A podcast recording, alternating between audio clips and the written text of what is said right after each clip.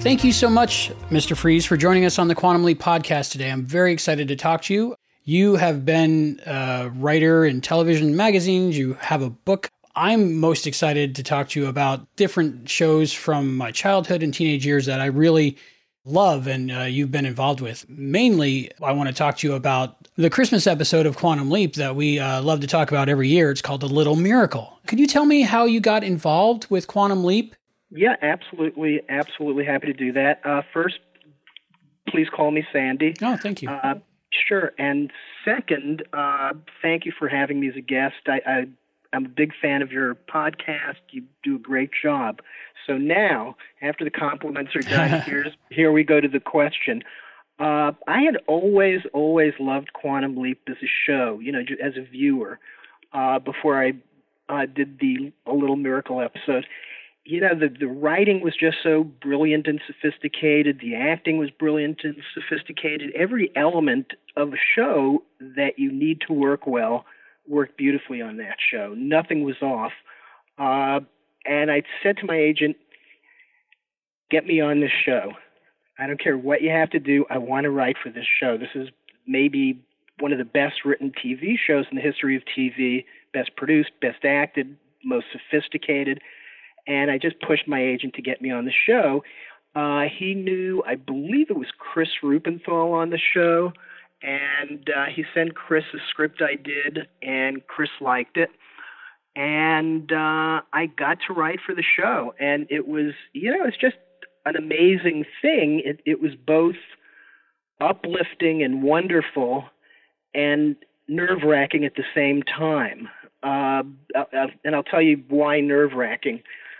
I loved the show so much, Quantum Leap, that before I started doing the outline and the script, I, I was so excited and at the same time nervous because I wanted to do a great job that something happened to me that has never happened to me before or since. My hands just got full of nervous rashes. Hmm. And I literally had to go to the doctor and I said, Is this from nervousness? And he said, Oh, yeah, it probably easily could be that. So, uh, anyway, how did I get started for the for writing for the show? I, I asked my agent, uh, pestered him until he got me to write for it. Was your first experience with Quantum Leap uh, writing a little miracle with them? Uh, yeah, I was writing a little miracle. I had to go into a pitch meeting, and at the pitch meeting, that that was kind of interesting. A pitch meeting is where you obviously go in and pitch story ideas, and at the pitch meeting was, uh, if my memory's correct, Tommy Thompson was at the meeting, Deborah Pratt was at the meeting, Chris Ruppenthal was at the meeting. Uh, I remember Donald Bellisario was not at the meeting, but there were seven people I was pitching to. So the pitch meeting, you go in, you give ideas that might make episodes work. And I deliver, you know, I I walked into this room, and I vividly remember the room. It was a little on the dark side, and I remember saying to myself, "Wow, I'm pitching to seven people who are brilliant people and writers. I hope I do a good job." And I knew before the meeting that I really wanted to do a holiday show. The reason for that is they run, you know, Christmas shows usually more often than typical shows. So I wanted to pitch a holiday show. I had known they had not done one, so I thought, okay, that'll be a cool thing to do. So I pitched them a few ideas, and lucky enough, the holiday show was the one they went for. And it was pretty fascinating to be in that meeting because your brain has to work hopefully on a level with the other writers and writers slash producers because that's part of what the meeting's about. Part of the meeting is do they like the idea that you're pitching? The other part of the meeting is is this somebody we can work with? Is this somebody we want to work with? Is this somebody who's got a talent? Is this somebody who's got a good quantum leap brain? So it's it's an interview as well as a pitch meeting. And uh, luckily, they liked me. They liked the Christmas idea, and we kicked it around in the meeting. And it's the kind of thing where one person will come up with an idea, another throws in another idea, and it's TV is a very collaborative kind of a form, you know, it's collaborative in terms of the writing. It's collaborative in terms of obviously you have actors giving writers ideas sometimes, directors throw in ideas. Everybody's throwing in ideas to make the end product great. So it's a very collaborative process. And on Quantum Leap, everybody was phenomenally talented and helpful and nice that it was it was just a great great experience. Uh, I'll tell you one other story, and and you know this was interesting as well, at least to me, maybe not to anybody else. But they gave me a bunch of scripts of Quantum Leap to read before I came into the pitch meeting, and one of them was a Donald Bellisario written script. And I remember reading his script and saying, my gosh, this guy is one of the best writers I've ever read in my life, you know, for anything. His writing had such energy and such style and was so compelling and engaging and uh, entertaining. And you usually don't see that in a TV script. Uh, you know, usually a viewer will only hear the dialogue However, there's a lot of descriptive stuff that's also in a script. You know, Sam does this, uh, the other character walks across and does this, this, and this. Uh, so the viewer doesn't get that, but Mr. Bellisario's writing in the script, in the descriptive stuff, obviously in the dialogue, was some of the best writing I had ever seen anywhere. You know, it was up there with maybe the best script writers you can think of Shane Black, Paddy Chayefsky and the guy is a phenomenal writer. I agree. I, I, I think the writing is what the whole show, for most episodes, has like a voice where you empathize more with the characters than you would on other TV shows. Like you feel like you're experiencing yourself while you're watching it. And whatever that magic is between the actors and the writing and everybody involved, it just, it worked. And when you're talking about the pitch meeting and how collaborative the writing process is for a TV show, is that where you get the um, written by, story idea by, teleplay by, and how does that work? Uh, okay, that's uh, sort of a writers guild kind of a matrix. Story by means the writer who gets the story by credit comes up with the overall story, the basic story, the beginning, middle, end, the twist uh, how the story flows, how the story develops. So that's the basic story. Uh, written by is the dialogue. So the dialogue is could be either one writer or two writers.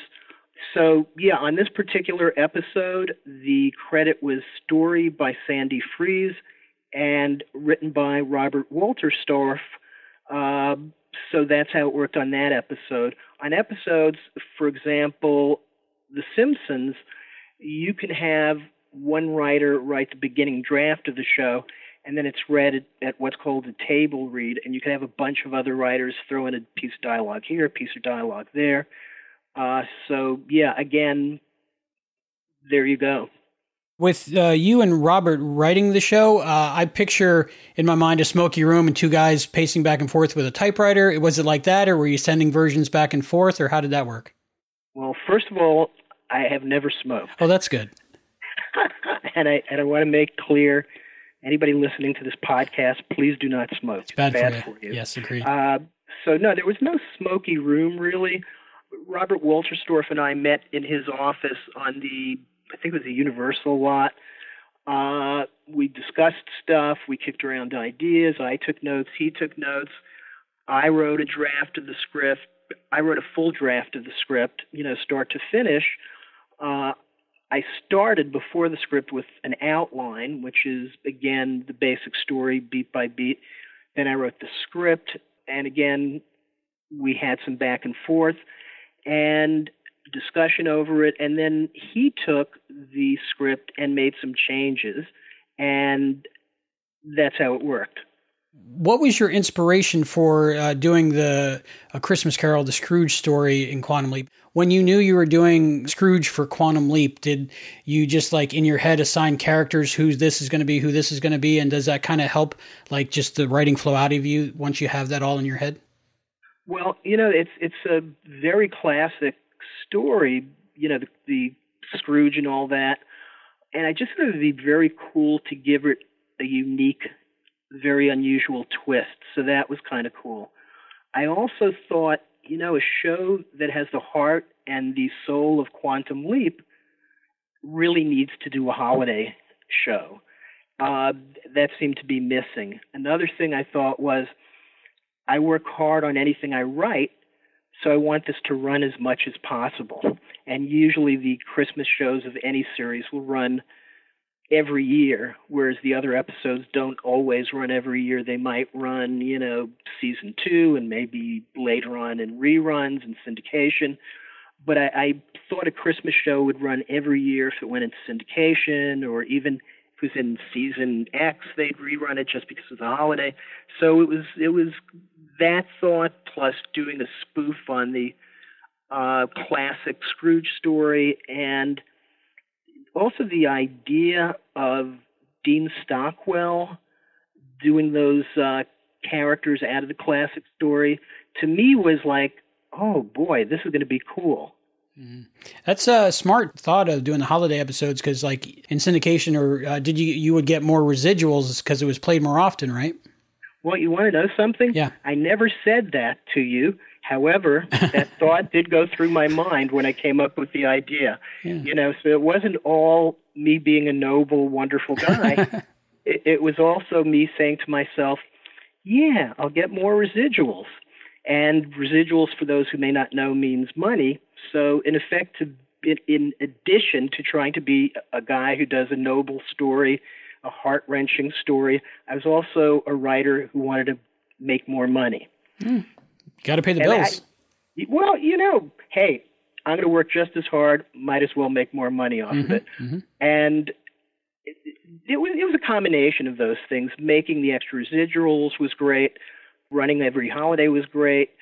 Uh, and just the biggest thing was I remember saying to myself, how in the heck did a a show with such heart and such emotion as Quantum Leap not do a holiday show.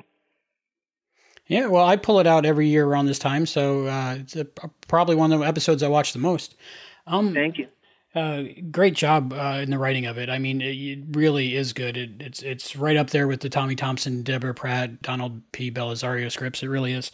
Thank you, thank you, thank you, thank you. And and I got to tell you, my favorite part of that episode is the ending you know, for some reason, the best part of my scripts or my writing, best parts usually are the ending. And, you know, I just loved the ending. I loved the way it was shot. I loved the way it was acted. As I was writing it, I said, oh boy, if they do this correctly, this could be a cool ending. You know, I, I can't remember the exact dialogue, but it was something like something to the effect of Al saying to Sam, I did not put the star there. That's the thing that gives you that little bit of chills at the end of the story. Did you have that feeling when you thought of that idea? And how, how far along into the story idea did you think of that ending? You know, I don't remember when I thought of the ending. However, this might sound unusual. I've had experiences like that ah. in my in my own life where I say to myself, "Gosh, what was going on there? Was that a miracle? Was that help from the deity? Am I imagining it? And that's the feeling you get at the end of the A Little Miracle episode. Uh, and it's I think it's an important feeling because I think, and this may sound crazy, I think miracles happen. I'll give you one or two examples from my own life where it had the ending of the A Little Miracle story. Was it real? Was it a miracle? There was a time many, many years ago, maybe 20 years ago, uh, maybe more, where I was feeling terrible about something. You know, just really, really down in the dumps, miserable. And I remember thinking, okay, correct deity, that's what I call him, her, it, correct deity. Okay, correct deity, if you exist, I'd like a sign, please. And please don't give me a sign that could be interpreted one way or the other. Here's the specific sign I would like. We, and I sit, I thought to the deep, you know, me talking to the deity, which is a pretty pompous thing for me to do. But I said, okay, deity, this is exactly what I'd like. I don't want it to be up for interpretation. As soon as I stop thinking, I would like my telephone to ring as soon as I stop thinking, but wait, then I'll have to talk to somebody and I'm feeling so miserable. I don't want to talk to anybody after the phone rings. So immediately when I stop thinking that, the phone rings. I pick up the phone and it is completely silent. There is no buzz, there is no dial tone, there is no voice. And that to me was a little miracle.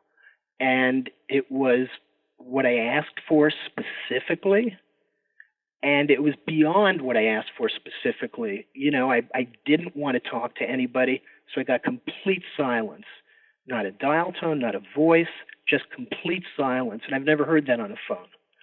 And to me, that was a little miracle. And you could say, well, was the star planted there or was it not? Was the phone ringing something from a deity or was it not? And You could debate that. My my belief uh, was and is that that was a little miracle. Actually, maybe a big miracle. So specific and accurate. Uh, it's that's give me chills listening to it. It's crazy. That's... Well, you, you know, it, it was it, it so darn amazing to me. Uh, and I deliberately asked for something that could not be subjective or interpreted. And, uh, you know, I wanted to get that feeling at the end of the episode because I do believe there are miracles. And I also believe that people are not attuned to them or not believing in them as much as they should. Uh, and people might say, hey, you know, Sandy, you're wrong. It's it's this technical thing or that technical thing, but that's just not how I read it. Well, the whole uh, Quantum Leap show in general, they were very rarely specific about what or who was controlling everything, but there was definitely some intervention from something. So that that really fits in really good with the Quantum Leap overall, I think. Well, let me let me tell you something else. To me, those are the classiest kinds of stories where the storyteller sets up a situation that is a Rorschach test for the viewer. And the Rorschach test makes the viewer think what is the ending of the story or what is the story about. And it's a catalyst for thought on the part of the viewer. So, A Little Miracle was, I think, most importantly, a catalyst for thought on the part of the viewer as to do miracles exist? Do they not exist? Are we alone? Are we not alone? And I have my answer, but if a million or two million people watch Quantum Leap and use their brains to think about that, then as a writer, I think I'm doing something worthwhile and maybe even noble. People will sometimes change their minds on things, but the whole concept of Quantum Leap is as you said, it is something that is subjective as to what's going on. You know, who's causing this to happen, and is there a deity type entity intervening in this or not? Uh, so that's a catalyst for thought, and I think anytime you could, as a writer, create that kind of a catalyst for thought or a subjective call on the part of the viewer, you're doing something interesting and something useful and something that may help people evolve. Mm. Mission accomplished with that episode for sure. Thank you very much. I appreciate it. Uh, one of the other things I'm excited to talk to you about is your involvement with Star Trek and Star Trek: The Next Generation and Star Trek Borg. Uh, uh, you know how uh, the butterfly effect, uh, little actions here or there, things happen. I wouldn't be doing a Quantum Leap podcast if it wasn't for the computer game Star Trek Borg. Oh wow! I, I I was the story editor for that. I walked into a store one day and I saw it on a shelf and I was like, I want that. What is it? A computer game? Okay, so I bought the game and I took it to a computer shop you had to go to back then, and I said, I want a computer that I can play this on, and and they they sold me a IBM Aptiva, and I was able to play it, and from then on I've been a computer nerd geek. I was a story editor for Star Trek Borg, uh, and I, you know, it was a while ago, but I remember that game and those kinds of games have huge scripts because there's so many branches yeah. that they can go off on. Uh, so I story edited that. I did a little bit of writing for it, but mostly I edited and rewrote other writers' material.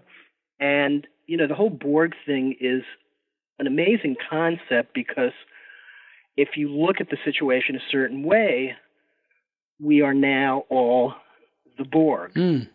You know, in terms of the internet, we're all fed the same stuff through the same internet. Uh, we all input media from, you know, Sony, NBC, Comcast, etc. And to a large degree, we are the Borg. You know, we're all hooked up. We're all as one. You know, in terms of the media that we input. And I've traveled to other countries, and I, you know, I was in Venice, and I saw McDonald's in Venice. I've been to other countries where you see McDonald's. So we've sort of Borgized the whole world in effect. Am I pushing it for effect a little bit? Maybe, but not that much. Mm. Uh, it's very true. Like uh, nowadays, we don't really worry about learning too much because we know we have instant access to the world's information at, at our fingertips. Yeah, and I'll tell you something else that I absolutely believe will happen. Elon Musk is part of a company called Neuralink. I believe he's an investor in Neuralink. But what Neuralink is, and let me just explain who Elon Musk is. Almost everybody knows who he is, but he's the founder of PayPal along with his brother. He was one of the founders, if not the founder of uh, Tesla. Uh, I believe SpaceX as well. But anyway, the guy's a very accomplished, very brilliant guy. He's he's part of a company now that is called Neuralink, and it borgs people. Neuralink is a link from your brain to a computer that links your brain directly to a computer. Uh, and that is the Borg. Wow. And it's it's you know look up Neuralink N E U R A L I N K. Uh, the last time I looked it up about seven eight months ago, they had uh, openings for people to work there. So if anybody wants to become a Borg creator, if they still have job openings, go, go, to Neuralink and you too can create Borg. You know, th- there's nothing different at the core of the idea between Neuralink and uh, what Elon Musk is doing. And you know, Elon Musk is he's a he's an edgy, brilliant, out there guy, and he absolutely believes this will become a mass market thing. And you know, I've I've written a bunch of science fiction. I can often predict what will happen in terms of science fiction because to me it's almost a logical extension of what came before. Absolutely, we will become even more and more Borgized as time goes on. I think it's a natural progression. There are people with brain implants now, and there have been for several years. Uh, their connections through either implants or other devices on the head. I've seen video, I think it was on 60 Minutes, of a person who was paraplegic. However, the person was able to think and just by thinking move a mouse. Oh wow. Yeah, and that you could you could anybody who's listening can find that on the internet. It may have been 60 minutes, but I remember seeing that a few years ago. So the I'll tell you another story. Listen to this. I am a college professor now. I continue to write. Have a wonderful book called Secrets Your Textbook Will Not Tell You on Amazon. So I'm plugging that early. I know you're going to mention it later, but us writers plug. Secrets your textbook will not tell you on Amazon. One of the best things I've ever written. But anyway, college professor now. I continue to write. I had a student about three years ago who, after class, I don't know how it came up, but he was telling me about something that was going on with him. He was doing an experiment through an MD, group of MDs, where by thinking, he had some device on his head, but just by thinking, he could control a video game. Wow. And this is about three years ago, so the technology has advanced hugely since then. You know, I teach mass communication and writing, and mass communication deals with things like brain implants, internet, you know, Neuralink, all of that stuff. We're, we're headed into some very, very unusual stuff. I, th- I think I'd be all for it if it was non-invasive and upgradable. I wouldn't want to get like an implant in my brain and then the next year they come out with the new model, you know? yeah, you, your brain will only be able to watch cartoons unless you get unless you get the updated model. Yeah, I'm all for it. I'm I'm hoping that uh, I can have a really good uh, retirement when I'm a senior citizen and be in a virtual reality world at my uh, leisure. You know, I know Rod Roddenberry's working on some uh, with different companies for some virtual reality stuff. The Borg is, is, a really good character, like we are talking about. I love that game. Uh, one of the best things I love about it is you have to lose the game to learn how to win the game. It's a very, you know, I worked on that game a long time ago, but the whole concept of the Borg is a fascinating concept. You know, it's you could look at it as possibly a certain type of government versus a different type of government. You could look at it as a technological world versus a less technological world, but it's a very clever kind of device. The Borg is a very fascinating concept. I, I've seen other things from Star Trek and other things just happen. On the original Star Trek, uh, there used to be, and this has been written about, so it's not a big deal. On the original Star Trek, the uh, speaking devices, the communication devices, were flip phones in effect. And, you know, flip phones at this point are obsolete, you know, the sort of clamshell, but that's what the communicator devices were on the original Star Trek. And uh, another thing from Star Trek, uh, I remember walking through these sets and the computer interface on one of the set walls was supposed to be dark black and you would either speak to it or you might have touched it. I can't remember. I think it was touching the dark black, and the computer would read your finger imprint or whatever. I test drove a Tesla. They have the same kind of uh, deal to control the Tesla. The dashboard of the Tesla is a black screen, no knobs, no nothing until you turn it on or whatever, and it's just like the interface was on the Star Trek Next Generation Enterprise in some of the hallways. Uh, so the Tesla, you know, the clamshell communicator, uh, I think we're about roughly four or five years away from Neuralink becoming mass market. Uh, a lot of stuff that science fiction predicts actually happens. I think uh, next gen in particular has been a very big influence on our current like user interfaces for everything. It was just so cool, and I think everybody that's creating things now were in part inspired by that. Like in their teen years, uh, when they were a kid, going, "Oh yeah," and you know the Okudagrams, of course, uh, how all that works is very similar to how all our touchscreen stuff works now. Oh um, yeah, Mike Mike Okuda. Also, Mike Okuda's designs were very they work really well because the designs look as cool now as they did back then. They're not dated. I, I can tell you another thing. There was an episode I wrote for Next Generation where the there were three or four candidates for Starfleet Academy, and my idea was to have them play a game that was 3D holographic game to test their reflexes, their knowledge, blah blah blah you know, they told me the production people told me, "Hey, Sandy, that that's going to be too expensive to make it look good. We're going to have to do it on a flat screen." But now you can do a holographic three-dimensional game. I, I've seen holograms that are very, very realistic and, and believable looking. Mm-hmm. Uh, that's uh, coming of age, right? Correct. Yeah, coming of age. But Wesley tries to get in Starfleet Academy, and he fails. And the reason he the reason he failed one of the reasons he failed was because I uh, was a guest at several Star Trek conventions, you know, as a guest speaker, and fans always used to say, "Why is Wesley always a genius? Why does he always save the day? Why he's too he's too brilliant? Why why doesn't he ever mess things up?" So I thought it would be cool to have him fail getting into Starfleet Academy. Something else a lot of people don't know about Wesley. Uh, Gene Roddenberry's middle name was Wesley. So was uh, Wesley kind of like uh, a version of a younger uh, Gene Roddenberry, maybe in his mind?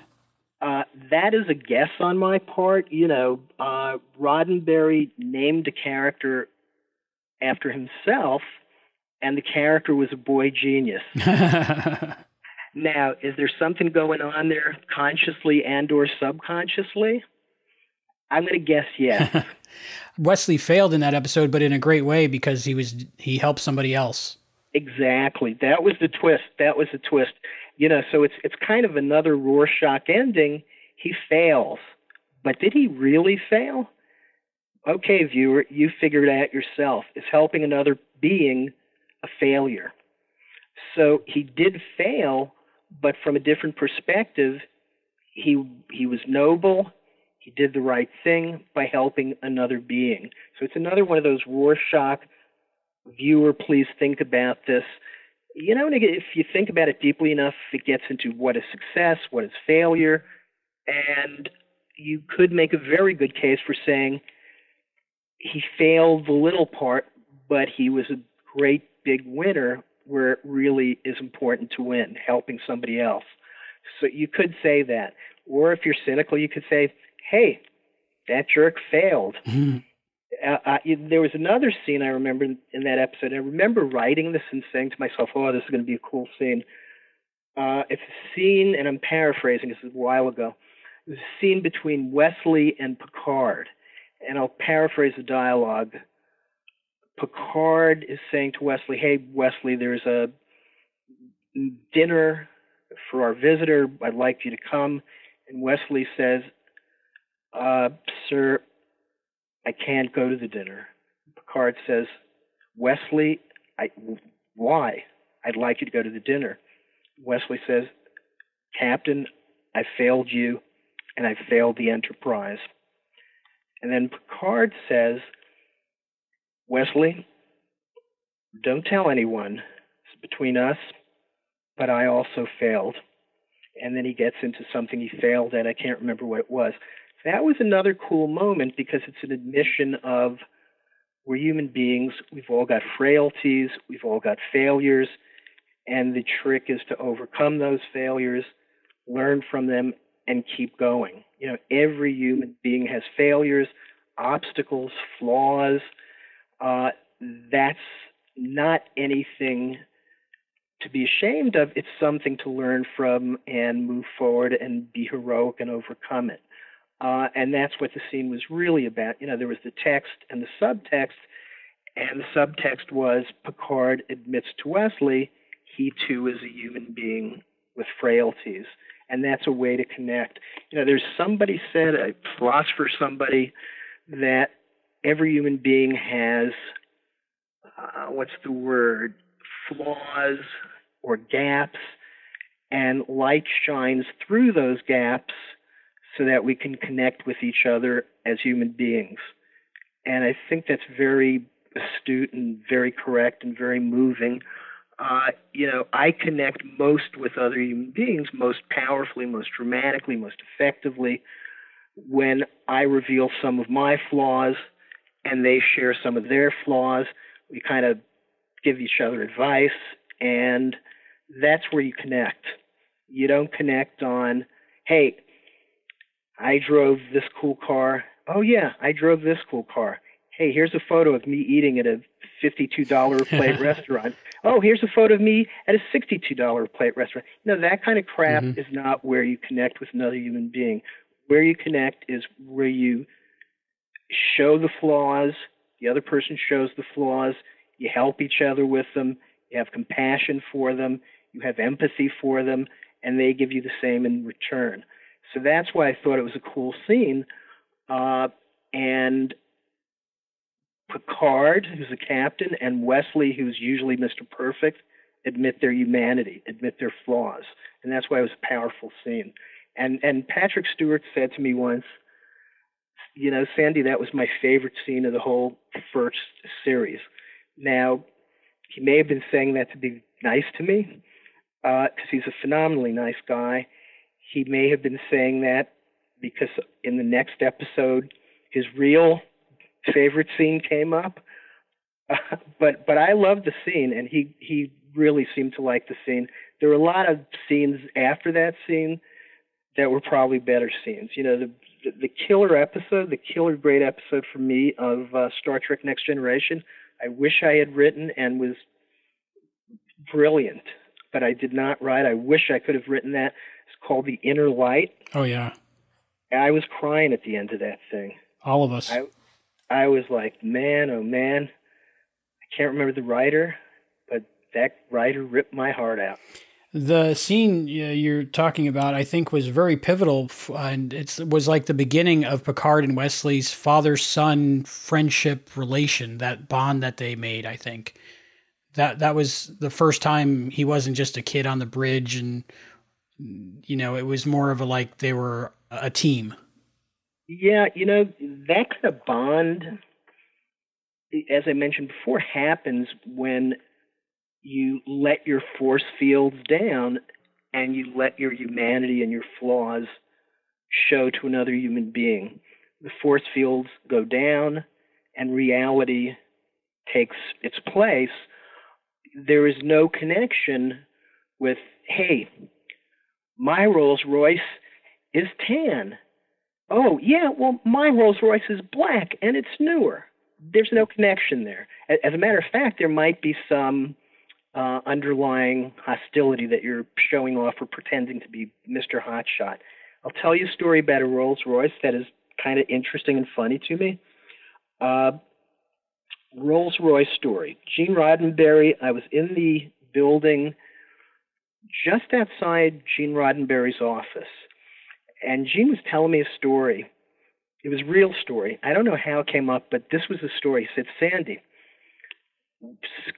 funniest thing happened to me a couple of days ago.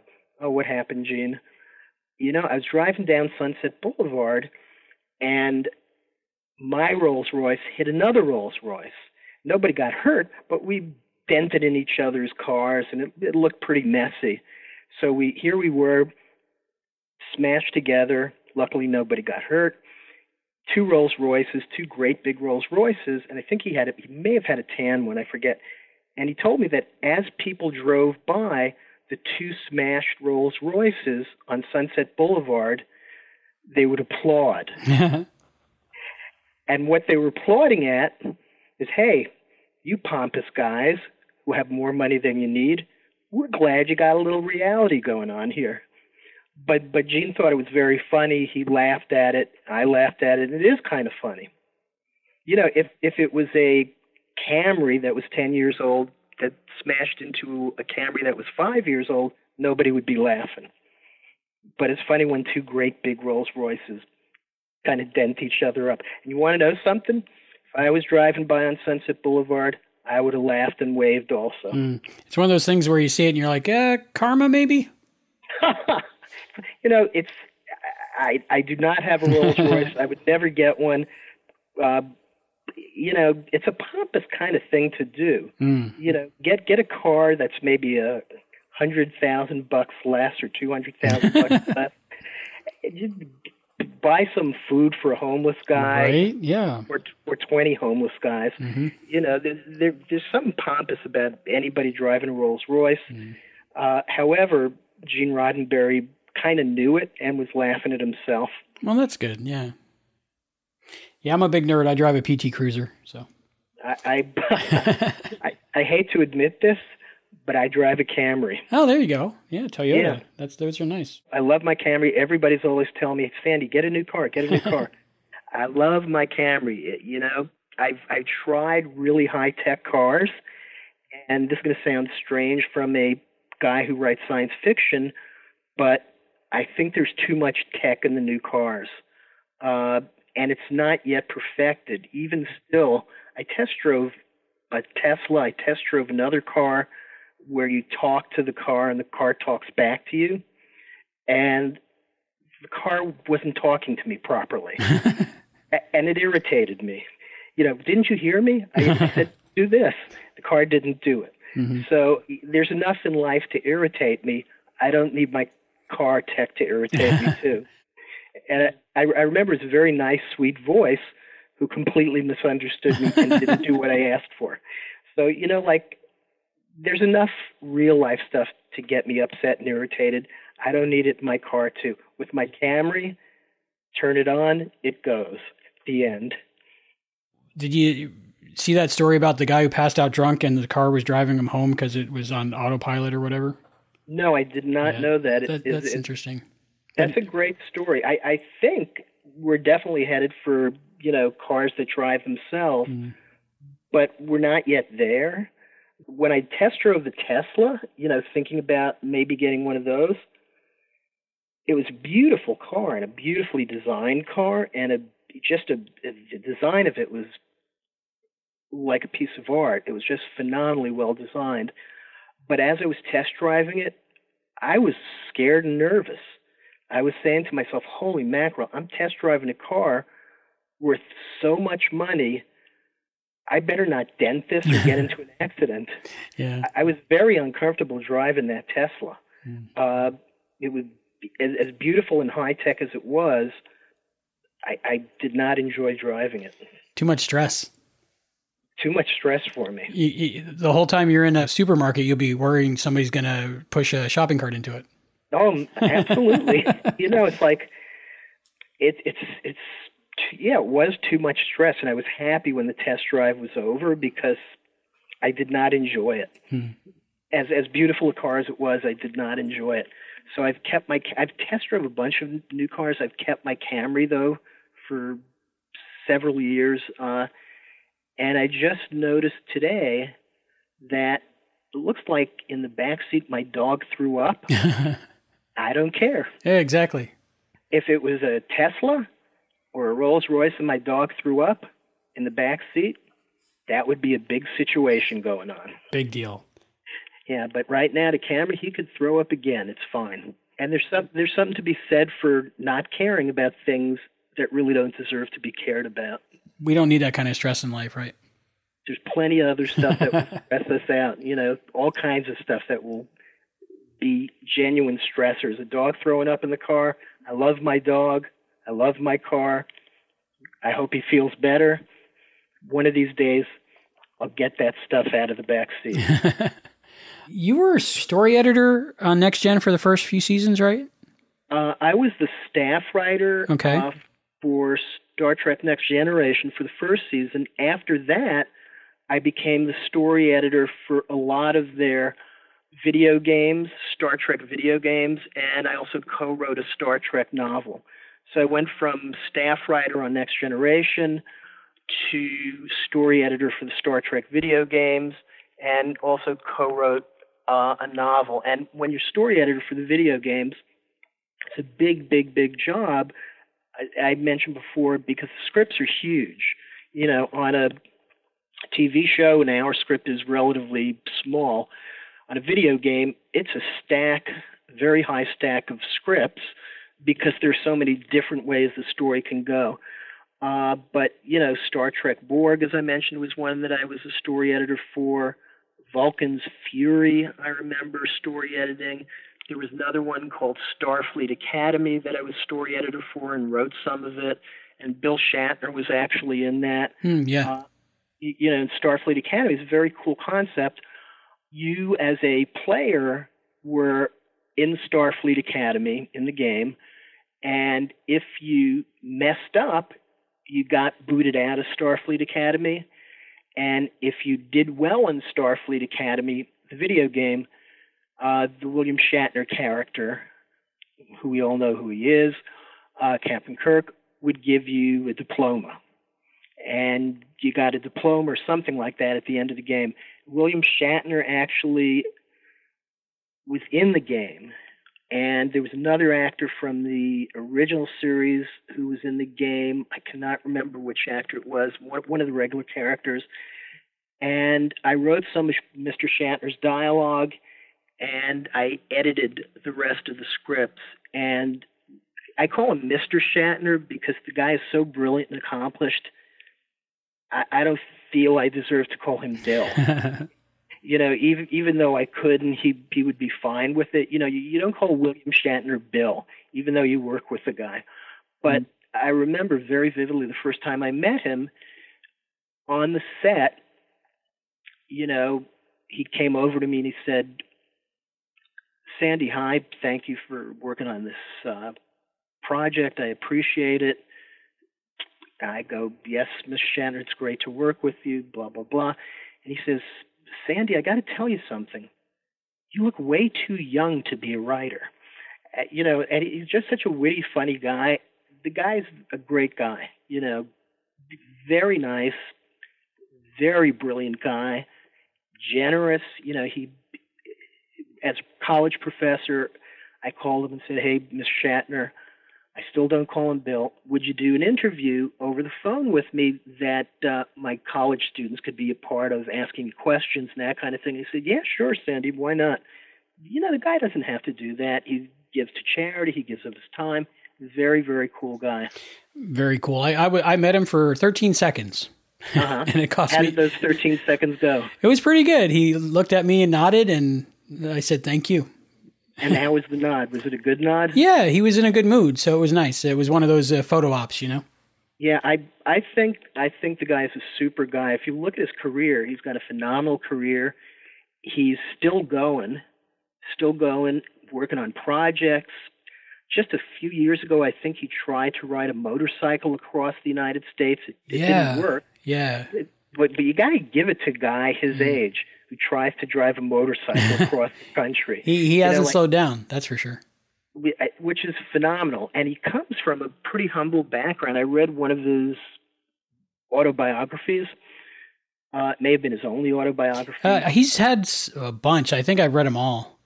well, in one that I read, he recounts how he lived in his either truck or car when he was starting out.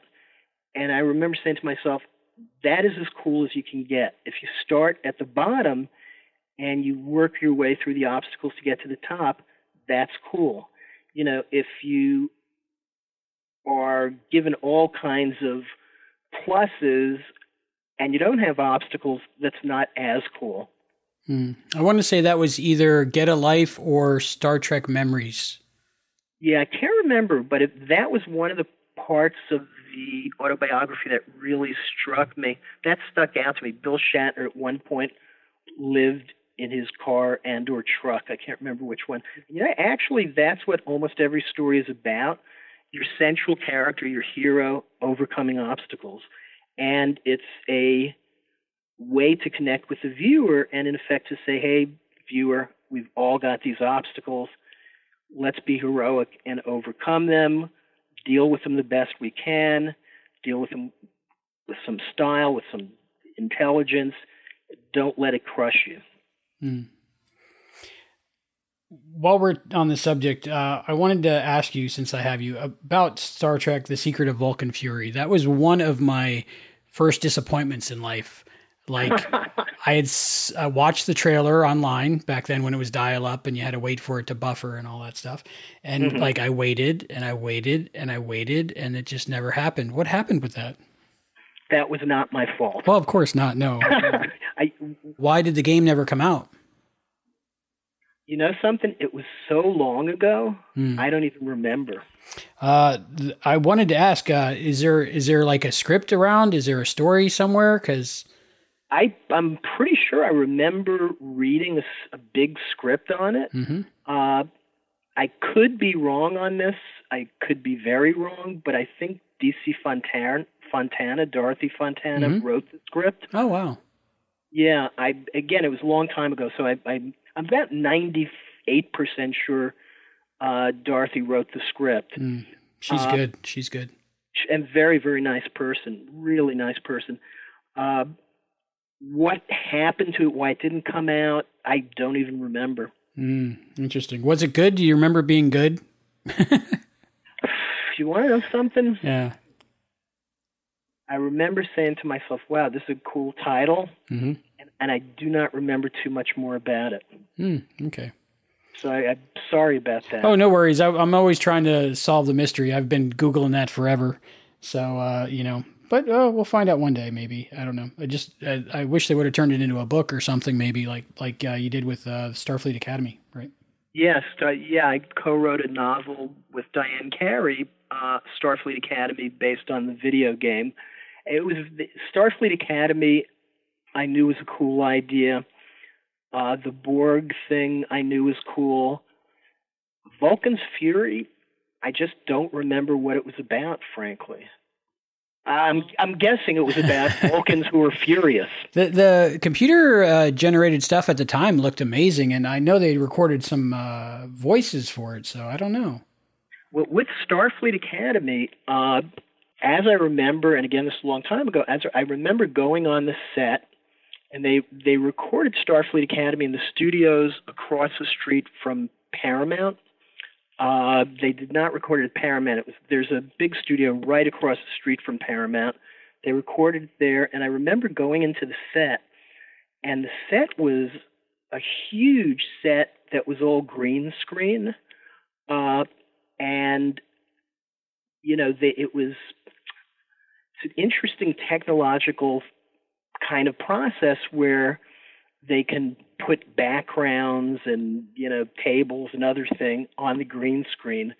And at the time i remember one of the technical people saying to me you know sandy this is really cool and different because it used to be that you could not move the camera with a green screen effect but now we can move the camera around. And by computer the background adjusts to the movement so it still looks realistic so at the time, it was a very big deal. And if my memory is correct, it was a long time ago. The whole thing had green screen background. Yeah, green screen is also called, or was called chroma key. It might still uh, be called chroma key, but it's basically an effect where you have a screen in back of the humans, and through technological process, you can uh, put a a mountain behind them, and it's really a, picture or video of the mountain that meshes with the green screen. Or you could put snow coming down in the background. And it's you know it's a device they use on TV news a lot. They use it in movies a lot. Uh, and on Starfleet Academy, the big breakthrough was you could now move the camera, and the computer compensates for the movement, so the background looks real and cool and doesn't shift weirdly. So it was like at the time it was a whole big deal. It was very big budget for Starfleet Academy. I remember very big budget for a video game. I remember originally, if my memory is correct, uh, Spock was supposed to be in that with William Shatner, uh, but something happened, uh, and uh, Spock did not come. Yeah, I want to say it was either uh, um, James Doohan or George it might, I, yeah, I think it was. Oh, you know something? I think it was George Takei. Uh, what? I don't think it was uh, Scotty. I haven't played it in probably 20 years, but I remember it being really good and watching all the cutscenes like together. I'd figured out a way to browse the CD-ROM to watch all yeah. the videos in order. Yeah, I haven't written it or edited it in about 20 years. um, you haven't played it in 20 years. Uh, I might pick it up again though. Yeah, no, you know, it it was a cool idea. When you have a cool idea, it kind of grabs you at the beginning, mm-hmm. and that definitely grabbed me at the beginning. Uh, the Borg grabbed me at the beginning. Not everything grabs you. Mm-hmm. Not everything says this is going to be cool. Mm-hmm. Um, I wanted to talk a little bit about your book. I had the um, honor reading it a little bit over a year ago, I think you had sent it to me and I read it cover to cover and I found it very interesting. Your life in Hollywood, television, and uh, writing, and the people you have as friends and people you've worked with. And uh, could you tell uh, us a little bit about your book and uh, for people who haven't read it, um, maybe talk a little bit about it? Yeah, absolutely. I'd love to. The most well, this is important to me, but I'll tell you, I've done a lot of writing, a lot of different kinds of writing. You know, Star Trek: Next Generation, Quantum Leap, Fame, uh, on and on and on. This book that I just recently wrote about a year ago is one of the favorite pieces of writing I've ever done. Uh, it's called Secrets Your Textbook Will Not Tell You. It's on Amazon you know, you could look it up under the title or under my name, S A N D Y F R I E S. But I, I, I'm very, very proud of the book. And I'll tell you what the book is it's a gritty, real look at what really goes on behind the scenes in movies and television. You've never read a book like this.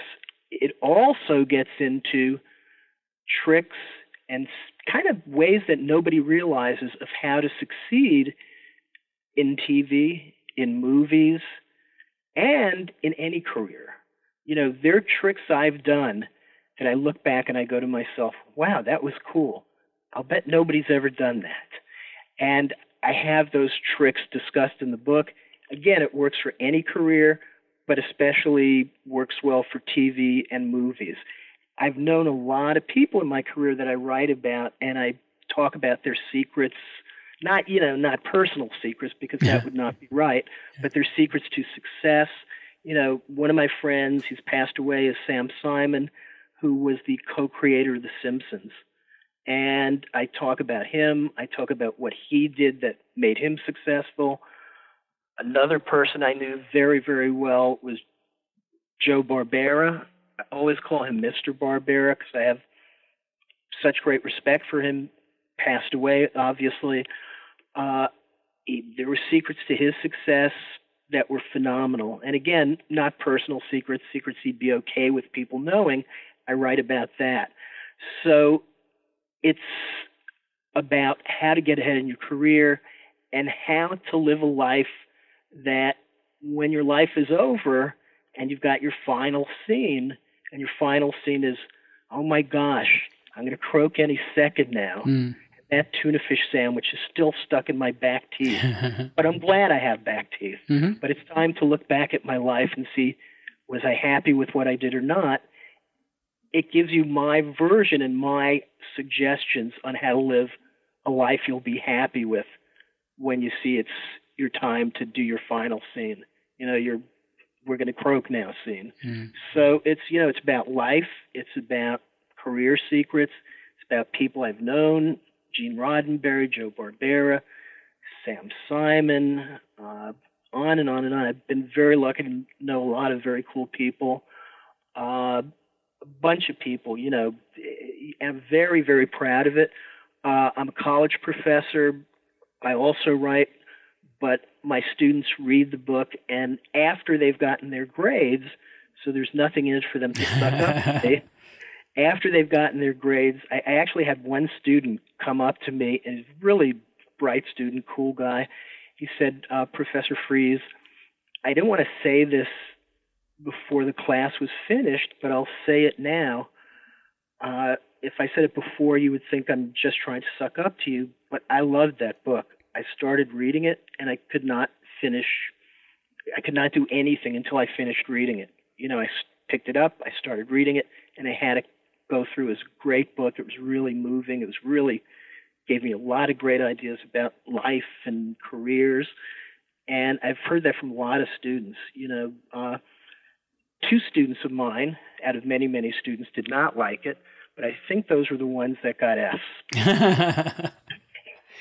but uh, it, it's a cool book. The other thing about it is it's written in a way that has comedy, way that has practical advice, career advice, life advice. You know, I pack in everything that I've learned about how to have a cool life. Now, has my life been perfect? No. I've had stuff go on that's been bad. Uh, you know, illness, people dying. There's no way to avoid that kind of thing. But if I were to croak five minutes from now, and I certainly hope I don't, I would be able to look back and go, you know, I'm happy with how I did my life. I'm real happy. Did I make mistakes? I did. Did I make stupid mistakes? I did. Am I okay with that? Yeah, because everybody does that. Did I have some heavy hardship stuff? Everybody does. But I pulled off some amazing accomplishments, had a lot of fun, was the best person I could be. Time to croak. Hope I go to heaven. End. Fade out. Fade to black. Commercial. Uh, I, w- I would agree with uh, what what you're saying about the book. It, uh, for me, I enjoyed it. I, I was able to read it uh, in one day, and I, that's not me normally. But normally, I procrastinate reading, but I just enjoyed it and was sucked in right away by it, and I really like that it was such a like a from a personal perspective. Uh-huh. And like uh, you were saying, it's uh, the the Sam Simon part got me all choked up, and I think maybe a page later I was laughing again. So, yes, people have told me that too. You know, this, the part about Sam Simon, the co-creator of The Simpsons. You know, he was a really, really accomplished guy, a really talented guy. Uh, you know, the, people would when they talked about him, they would say, "Yeah, he's a lucky guy. What a lucky guy." Uh, he had a very, very sad end of his life.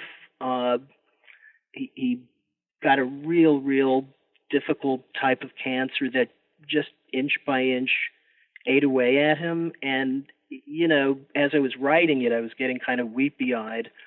Uh, but he was a phenomenal writer. And I remember the ending of that section too. You know, it's I'm not even going to say it because it's just too sad.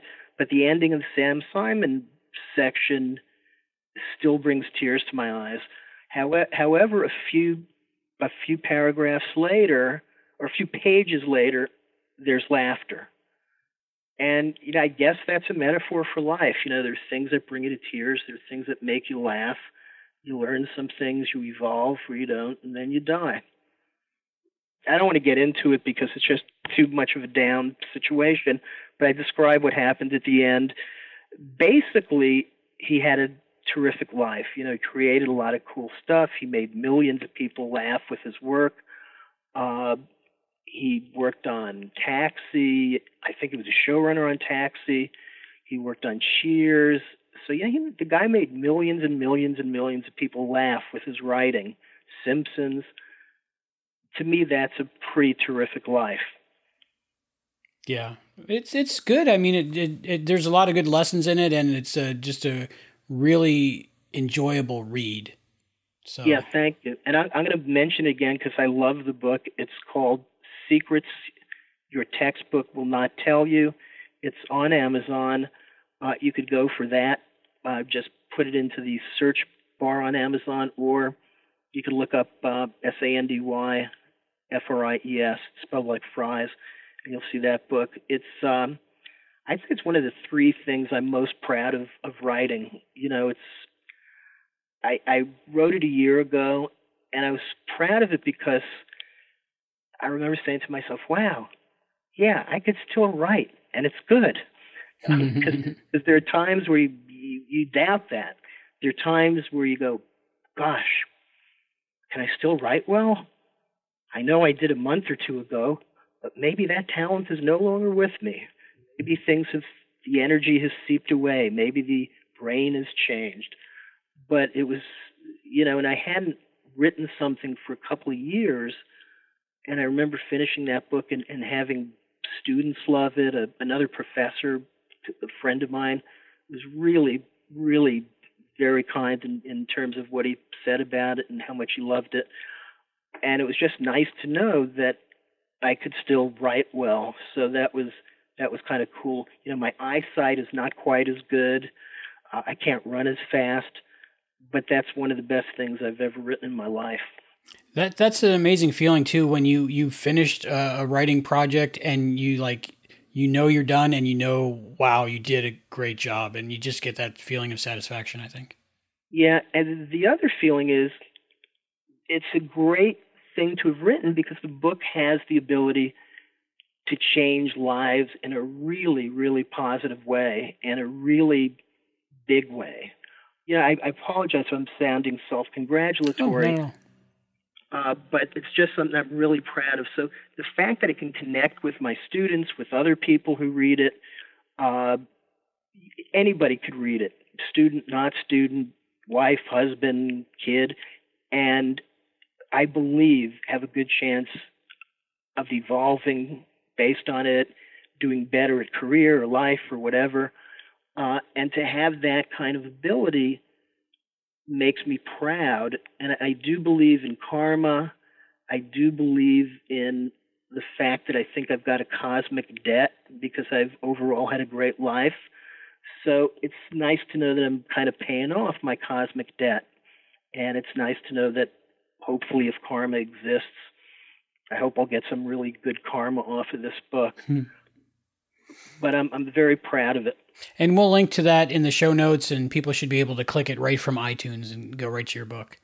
So, yeah, thank you, thank you so yeah. much. You know, and whatever you could do to let people know about it, I I appreciate it. You know, like like I said, it's one of the best things I've ever written, and it's really nice to know that you still have that ability and it was enjoyable to write you know it the writing just came really really easily.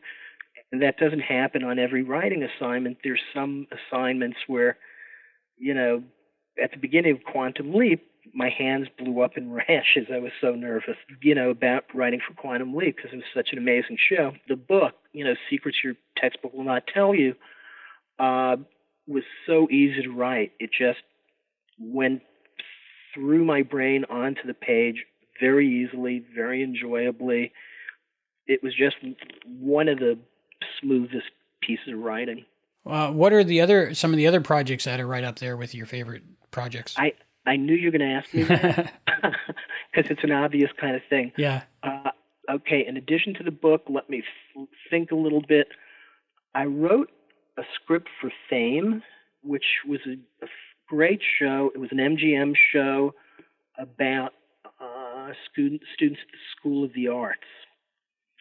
And that was a really good script. I did it, and I apologize for congratulating myself, but I can tell you there's some stuff that I wrote that was garbage, so that evens it out.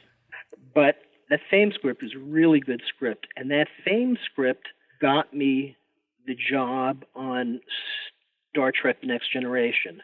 Gene Roddenberry read the the Fame script, and he really loved how I handled character and dialogue, and that's how I got hired on Star Trek: The Next Generation. And the script was such a cool script. Uh, there was a show called Saint Elsewhere. Mm-hmm. Love which, that show. Uh, it was a phenomenal show. You know, it was it's about a hospital in uh, I think it's Massachusetts uh, and it's such a brilliant, brilliant, brilliant show. Howie Mandel was on it. Denzel Washington was on it. A lot of big stars got their start on that show. Uh, one review called it the best dramatic show in the history of television. Uh, Without spoiling the ending for people, uh, what did you think of the ending of the series? Oh man, oh man, How, they had a different ending I thought the very last episode was kind of a cheat. However, the whole show was so brilliant and stellar, it can't be perfect. And the fact that they didn't get the ending to my degree of satisfaction, big deal. You know, like they were, I think they may have been the best show dramatically in the history of television, also dramatically. Uh, but the ending I wasn't nuts about. There were a lot of fans who didn't like the ending. There were a lot of fans who thought the ending was kind of an easy way mm. to do hmm. the ending. And you you know what I'm talking about. Yeah. But I got to tell you this: if you want, if anybody out there wants to watch a phenomenal, brilliant show, uh, I got it on Amazon Prime. Uh, I believe the first season is on Amazon Prime, maybe a little more. Beautiful, beautiful show to watch. I, I've been rewatching it just the past couple of months. Phenomenal show. But anyway, the the Fame script was read by one of the producers on Saint Elsewhere, mm-hmm. and the producer loved it. Uh, the producer called my agent and said, you know, we'd like to hire Sandy to work on St. Elsewhere. We need a female staff writer. and my agent said, oh gosh, Sandy is short for Sanford. His nickname is Sandy. His real name is Sanford. It's a him. It's not a woman writer. Mm. And I did not get it. Wow. That's yeah. it's good to know that you still have that uh, ability that uh, they actually thought you were. Well, you know something. In my office, I have a picture of the St.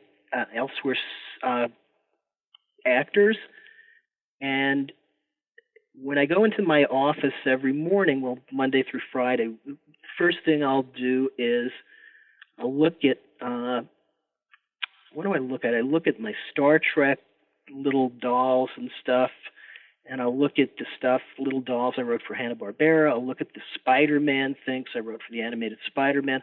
I'll look at all those things in my office. This is going to sound hokey, but as I look at each one, I say, "Thank you, God, for giving me this chance." Thank you for giving me the chance to do that. And the last thing I look at is St. Elsewhere. And I didn't write for St. Elsewhere, but the producers liked my writing so much that they wanted me to write on the show. Uh, if and I thank God for that too. Uh, you know, there's two reasons I do that. One is to be thankful to the deity, and the other is Unfortunately, I have to remind myself each morning okay, I did good stuff. I'm a good guy. Okay, that's great. I've accomplished good stuff. Okay, that's that's nice. I have to remind myself that I've accomplished stuff because regardless of what I've accomplished, there's always the thought in the back of my head, am I good enough? Did I do this good enough? Did I do enough of this? Did I do enough of that? So after I look at those photos uh, and the dolls, there's a photo of me and a few presidents of the United States. Oh yeah, you met uh, Bill Clinton, right? I did too. He's a nice guy. Very nice guy. Yeah, I met Bill, Bill Clinton. I I spent a lot of time with uh, Jimmy Carter. I got a very nice photo that's inscribed from President Ford. So I've met three presidents, spent a lot of time with them. So I look at those pictures and those get my ego into a form where I could say, okay, you did good stuff, Sandy. You're appreciative of it. Now go have a good day. Mm. Uh, you know, you would think, and it would be logical that I wouldn't need to do that, but I do. Mm. But after I do that, I also ask God for some stuff. So Thank you. While you're at it, if, and while, while you're listening, if you have another second, could you do this for me, please? Uh, uh, so, and, and, I'll tell you another story. This is this is a, a little miracle story too. When I first moved to Los Angeles, I remember seeing the movie Fame, and I loved that movie so much. It was a it was a feature film, two hour feature film. It was a beautifully written movie. It was a beautifully acted movie. It was just a great, great, great, great movie. And I was new in LA. At that point, I had never written anything for TV yet. After the movie, I remember saying, Dear deity, please, please, please let me have the opportunity to write something as good as fame. And a few years later, I was writing for Fame, the television show, I wrote the season opener. I created a couple of characters. I asked to write for Fame and I got it. Now, am I making more of a deal out of it than I should? You know, you might make a case for that. I think it was a little miracle. It's a great show. I got to talk to Debbie Allen about it not too long ago, and because uh, she was on an episode of Quantum Leap, but I was a big fan of Fame, both the movie and the TV series yeah. as a kid. Yeah. It was, uh, yeah, it was stuff. it was it, it was on and it had Fame had a lot of incarnations. It was a movie. It was on NBC. Then it was in first run syndication. It came back again. I think a few years ago. It was a movie again. Uh, you know, it's one of those concepts that's so solid that it can come back. Uh, but I asked to write for Fame, and I got to write for Fame. Uh, so that was you know, I see a lot of these things as, as little miracles. Maybe they are, maybe they're not. I'll give you one more, and, and I hope it doesn't sound sappy, but when I, I lived at first in New York uh, before I moved to LA, friend of mine knew somebody at ABC News and said, Hey, Sandy, you want to meet this guy at ABC News? Uh, so we went into ABC News. We saw the anchorman's office for ABC News, and I remember there was a picture of the anchorman with the president of the United States, and they were walking down the street talking to each other. I said, "Boy, that is so cool." A picture of the anchorman with the president of the United States walking down the street together. Oh, and they're talking and they're having a good time. Oh boy, that would be so cool if I could do that someday. In my office, I've got a photo very similar to the photo I saw in the anchorman's office of me with Jimmy Carter. And it's a very similar photo. You know, maybe it's coincidence, maybe I'm making more deal out of it than I should, or maybe it's another miracle. You know, who knows? I choose to think that there's some deity that does things for reasons we're not totally clear about. How did that come about, hanging out with presidents? That's just not something that happens to everybody. I've also done journalism writing.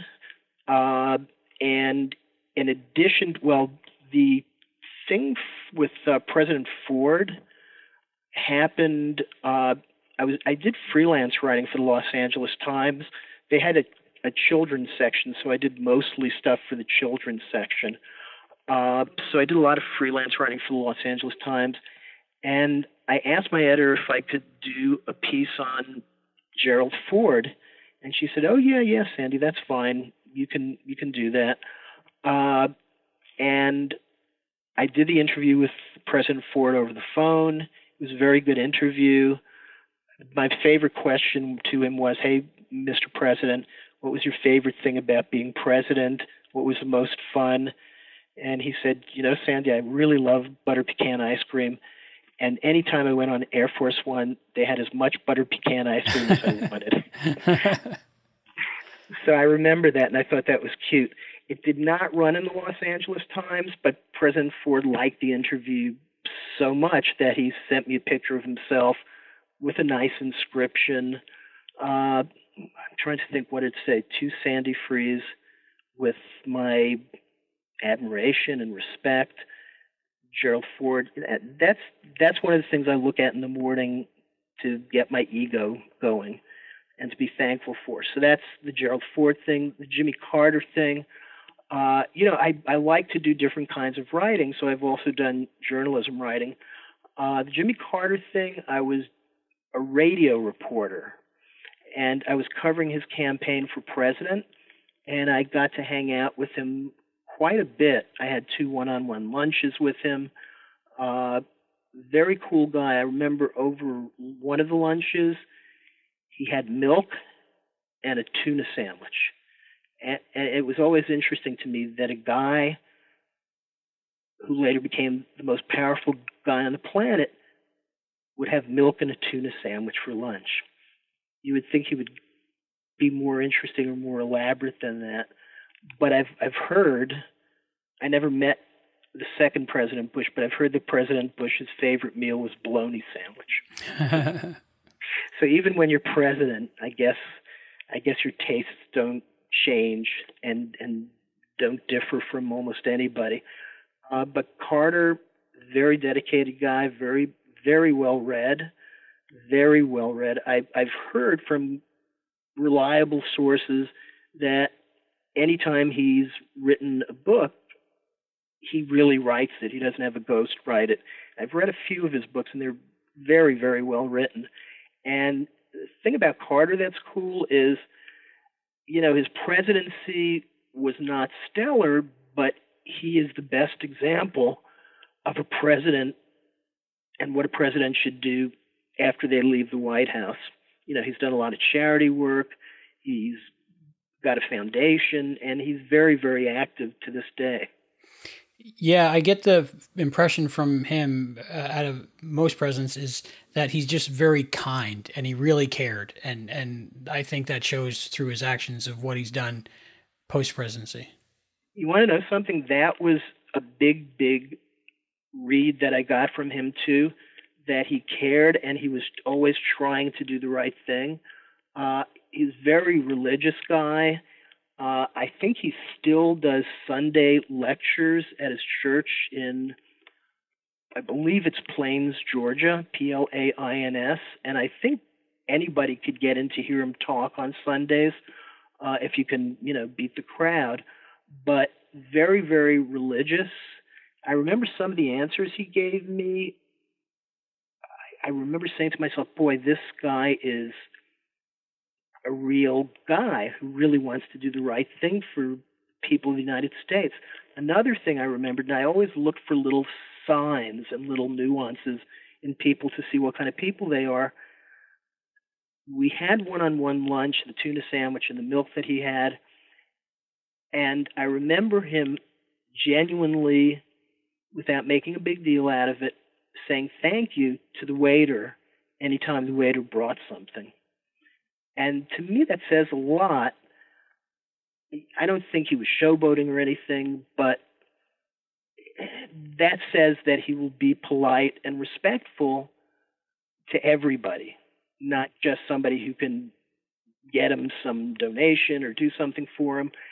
And he was, I just, the, the big feeling I got out of him was he wanted to do the right thing in a genuine way. Uh, and I did not get that from a lot of politicians. Yeah, he was a rare one yeah, he was very rare. The fact that he's still working, the fact that he's written so many books, the fact that his post presidency is just so phenomenal. You got to give the guy a lot of credit for that. And the fact that he's still going is is amazing. He's a very smart guy, very well read guy. I don't know how it came up, but he was talking over lunch about Bob Dylan and some Bob Dylan lyrics. Uh, anything I would bring up that might have some kind of literary reference he knew about. He's very well read, very smart, very well intentioned. Uh, I liked also that he was short because I'm pretty short, so I liked the hmm. fact that he was short, so that was nice. Uh, what else did I like about the guy? He was a peanut farmer. Yeah. I, I love the fact that the guy went from peanut farmer to Georgia governor to president of the United States. You know, to go from peanut farmer to the most powerful man on planet Earth, you got to give the guy some applause for that. That's pretty cool. And uh, I liked him a lot. I liked him a lot. Yeah, I'm a fan. Uh, Clinton, the first president I voted for, uh, he's a tall guy. He's, yeah, he's very tall. Uh, he still looks phenomenal. You know, I think I mentioned it in my book, but he looks I, I, could be wrong but he looks like he had face peels or something like that moisturizes definitely uh, i don't know what what he's using but the guy looks really great and you know the guy looks amazingly good absolutely uh, when when i when i met him you know i, I prefer women but uh, no wait, wait a second i want to make it clear i prefer women too but i was enamored by him when i met him like he had a presence where I don't know. I, it's hard to explain. Just like an it factor, an energy about him. Yeah, he did. He had a presence. He connected with people. Uh, how, how did you meet him? How did that come up? He's a friend of a friend, and we spent time together uh, when we were. Where was it? Uh, let me think. It was, it was one of the Virgin Islands or Bahamas or something. We I'm trying to remember what. Oh, Cayman Islands. The Cayman Islands. Uh, so we spent some time together in Cayman Islands, and uh, nice guy, very very bright, amazingly well kept. You know, for his age. Uh, we you know we just hung out, went shopping, and walked around. Crowds followed him everywhere. He had Secret Service guys with him. You know, the two Secret Service big black buses, not not buses, sort of SUVs or whatever. Uh, it was kind of fascinating just to see the stuff that the Secret Service does to protect these people. Uh, the Secret Service guys, that's a whole amazing thing that goes on. You know, they, they usually wear sunglasses so people don't know where they're looking. They have these earpieces. They often have a microphone on their wrist that they could talk to each other. Uh, they always look very, very grim and concerned because you know they they got to be ready for anything to happen. Uh, and I remember, I remember thinking there was one local police woman who was in back of us, and her job was to walk backwards to make sure nobody would rush up to to the president. And the Secret Service agent who was by his side just kept saying to her, "Watch the back, watch the back. Don't let anybody come up." And I, I just remember thinking, "Wow, you know, being a president, you're in constant danger. And these Secret Service guys, their job is to lay down their life for you, which which is a noble thing to do. But all the mechanics of the Secret Service are fascinating too. I, I once, while covering a president, saw the back of a Secret Service agent car, and as I'm thinking of it, I'm not going to tell you what was in the back of it because I, I, I don't want to get in trouble. Yeah. But when I saw what was in the back in the trunk, I was like, wow, that's pretty interesting. Uh, but I don't want to get in trouble. Yeah, I don't blame you. Uh, were Were you vetted before you were able to just hang out with Bill? Oh yeah, absolutely. I was vetted. You know, they get your social security number. Uh, they look into your background. With Carter, they had an interesting thing. I, I'm guessing they still have this uh, but the Secret Service agents with Carter, and I believe they still do today, they have a little pin that they wear in their lapel, and it could be a triangle or a square. It could be a red square with a green dot in the middle. You know, it could be almost any kind of little pin. They change it every day, uh, and the people who wear those pins are either the Secret Service agents or the people who are vetted enough and okay enough to get close to the president or the candidate. So I I I had that pin for several days, and I'll tell you a story that I think was I did something embarrassing and possibly stupid, but I'm proud of it. What did I do? Okay, I had the pin for the day, and they switch it every day, I think. Uh, and I hope it's okay for me to be saying this stuff. Uh, if any Secret Service person wants to call in and uh, ask Albie to delete this, please do it. I'm sure Albie will do it. Absolutely. But, but for now, keep it in. So, anyway, I had the pin for the day, and I was able to get close to Carter. And I needed to get a quote from him that day for a story I was working on. So he's this this was either dumb of me or cool of me or both. So he's walking down a path, sort of a you know narrow cement path. On either side, he's got a Secret Service agent and a Secret Service agent in back of him. So I've got the pin, so I'm allowed to get close to him. And I got to get a quote from him for a story I'm working on. So I go in front of him, and he has to stop because it's a narrow path. And I say, uh, at the time was uh, ex-governor, so I say, Governor Carter, what effect has the press had on your campaign? And I stopped him. You know, he couldn't go around me because it was such a narrow path. He'd have to walk on the grass. It would look weird. So I said to him uh, again. The question was, "What effect has the press had on your campaign?" And he looks at me really pissed off, and he says, "You know, other than stopping me when I'm trying to get somewhere, they've had no effect at all. That's funny. And yeah, so I pissed him off, but for some reason I thought it was cool. Yeah. And uh, another thing about Carter was he had a vein in his forehead, hmm. and people told me you could really tell when he was angry because the vein would throb. And I remember seeing that vein throbbing when I asked him the question. that's so I, that's I, a good indicator. Yeah, I got them. I got a guy who, very powerful person, who I got angry at me.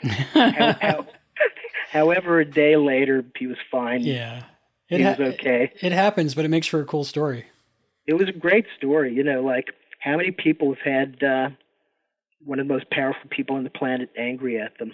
Uh, the only the only Secret Service agent I ever met was uh, Clint Hill, uh, the guy. Oh, I know who that guy yeah, is. I went to one of his uh, uh, speaking engagements in Dallas, and it was very interesting what they go through and how they live their lives with presidents and stuff like that. Yeah, I'm, I'm imagining it's it's not an easy life because you're constantly on guard. What, what did what did he talk about? Uh, the day in uh, Dealey Plaza where he had to jump up and you know cover Jackie and and then uh, just daily life with uh, the he was with a few other presidents and the differences between them and what his daily uh, life was and it was uh-huh. a, good, a, good, book he has. It's called The Five Presidents. If you're interested in them. Uh huh. I'll I'll check it out. Yeah. But uh, I think you might have a uh, political thriller novel or something in you. There could be because I'm fascinated by Secret Service. I'm I, when I was a kid, I wanted to be an FBI agent. Mm and I learned that you had to either at that time have a law degree or an accounting degree to be an FBI agent, and so that was the end of that. uh, writing I, writing I, degree I, doesn't help. No, not at all. I didn't want to be an accountant. I didn't want to be a lawyer, but I did want to be an FBI agent, so it did not work out. But I remember visiting the FBI, you know, offices in uh, Washington D.C. They had tours. Uh, I, they've always struck me as very cool people. You know, they're so focused and dedicated and brave and you know very very fascinating cool people mm. uh, looking at your credits uh, and uh, the the way you talked about how your agent can get you on something, um, did you uh, when you first heard the news about the new Picard series coming out? Did part of you think, hmm, maybe I should uh, give them a call or see if I can help out a little bit. Do you ever thought about going back into television writing? You know, part of me thought that, and then that part of me said, "Nah, I don't really want to." uh, the reason I don't really want to is because I've tried to, and I have done lots of different forms of writing. Uh, the only show on TV I, I could now get really jazzed about writing the only one is Family Guy. Oh, I love that show. Yeah, I, I think it's a brilliant show, beautifully written. The dialogue is great. The tone of it is very unusual and original. Uh, it's just a brilliantly written show. That's the only show I would get jazzed about writing for. But the reason I would not really get that jazzed about writing for the Picard show, you know, at this point in my life, I've got two big goals. I've done a lot of writing, a whole lot of writing for a lot of different shows and a lot of different formats. At this point in my life, my big goal, two goals, this this may sound hokey, is to enjoy my life as much as I possibly can and be as kind and loving as I possibly can. Those are my big two goals right now. You know, I'm a college professor, so obviously I want to be a terrific teacher and I do my best for that. But I've done the writing thing, and I've done it to the point where I could say, yeah, yeah, I did good stuff. Congratulations to yourself, Sandy. Whenever you croak, you could be proud of yourself. So I've done it to that degree. I wrote the book, and I'm going to even mention the name again. Secrets Your Textbook Will Not Tell You. Available on Amazon. That I'm proud of it. But anyway, I wrote the book, which was terrific. I don't have that big, big urge to write the way I did when I started. You know, when I started, it was, oh, I got to write for this show, I got to write for that show. Oh, I'm writing for this show, this is so great. Oh, blah, blah, blah, blah, blah. I wrote over a 100 scripts that were produced, and comedy, animation, drama, any format that I wanted to, I was able to tackle and accomplish and I just don't have the urge to do that very much. You know, the book came and I was excited about the book, but I've had people ask me and say, you know, Sandy, would you like to write this? Would you like to write that? And I'm not, I'm just not that jazzed about it anymore. Yeah, you got to have the uh, drive behind it, or it's no fun, and probably wouldn't be doing a making a good product if you weren't jazzed about it. If you enjoy what you're doing and you're really into what you're doing, that shows in the writing. If you don't care that much about what you're doing, that shows in the writing. And, and it wouldn't be fair to work on any piece of writing unless I was really, really enthusiastic about it.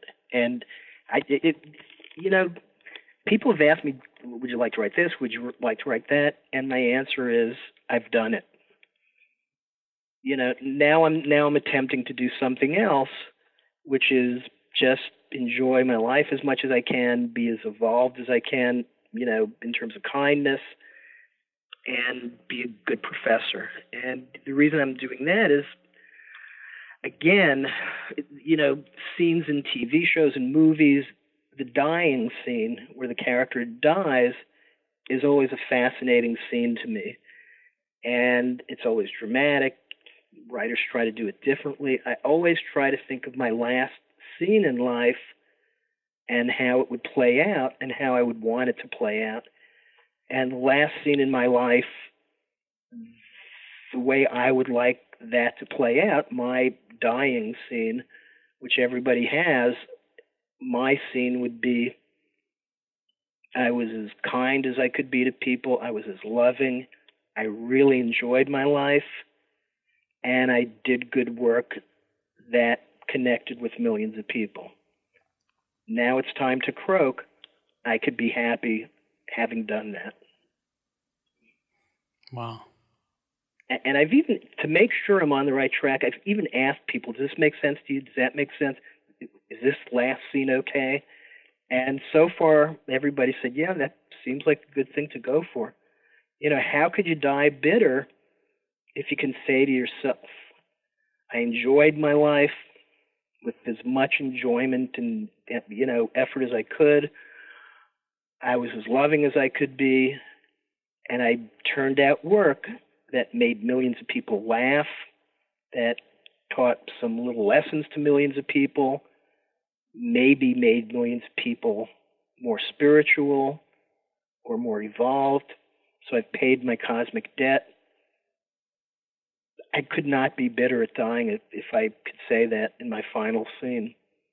You know, and I, I look at my life in the same structure as I look at a script or a novel. It's set up conflict resolution. You know, I'm happy with how I've done so far. Have I done some stupid things? Absolutely. But I'm okay because I corrected for them and I learned from them. Uh, and everybody does stupid things.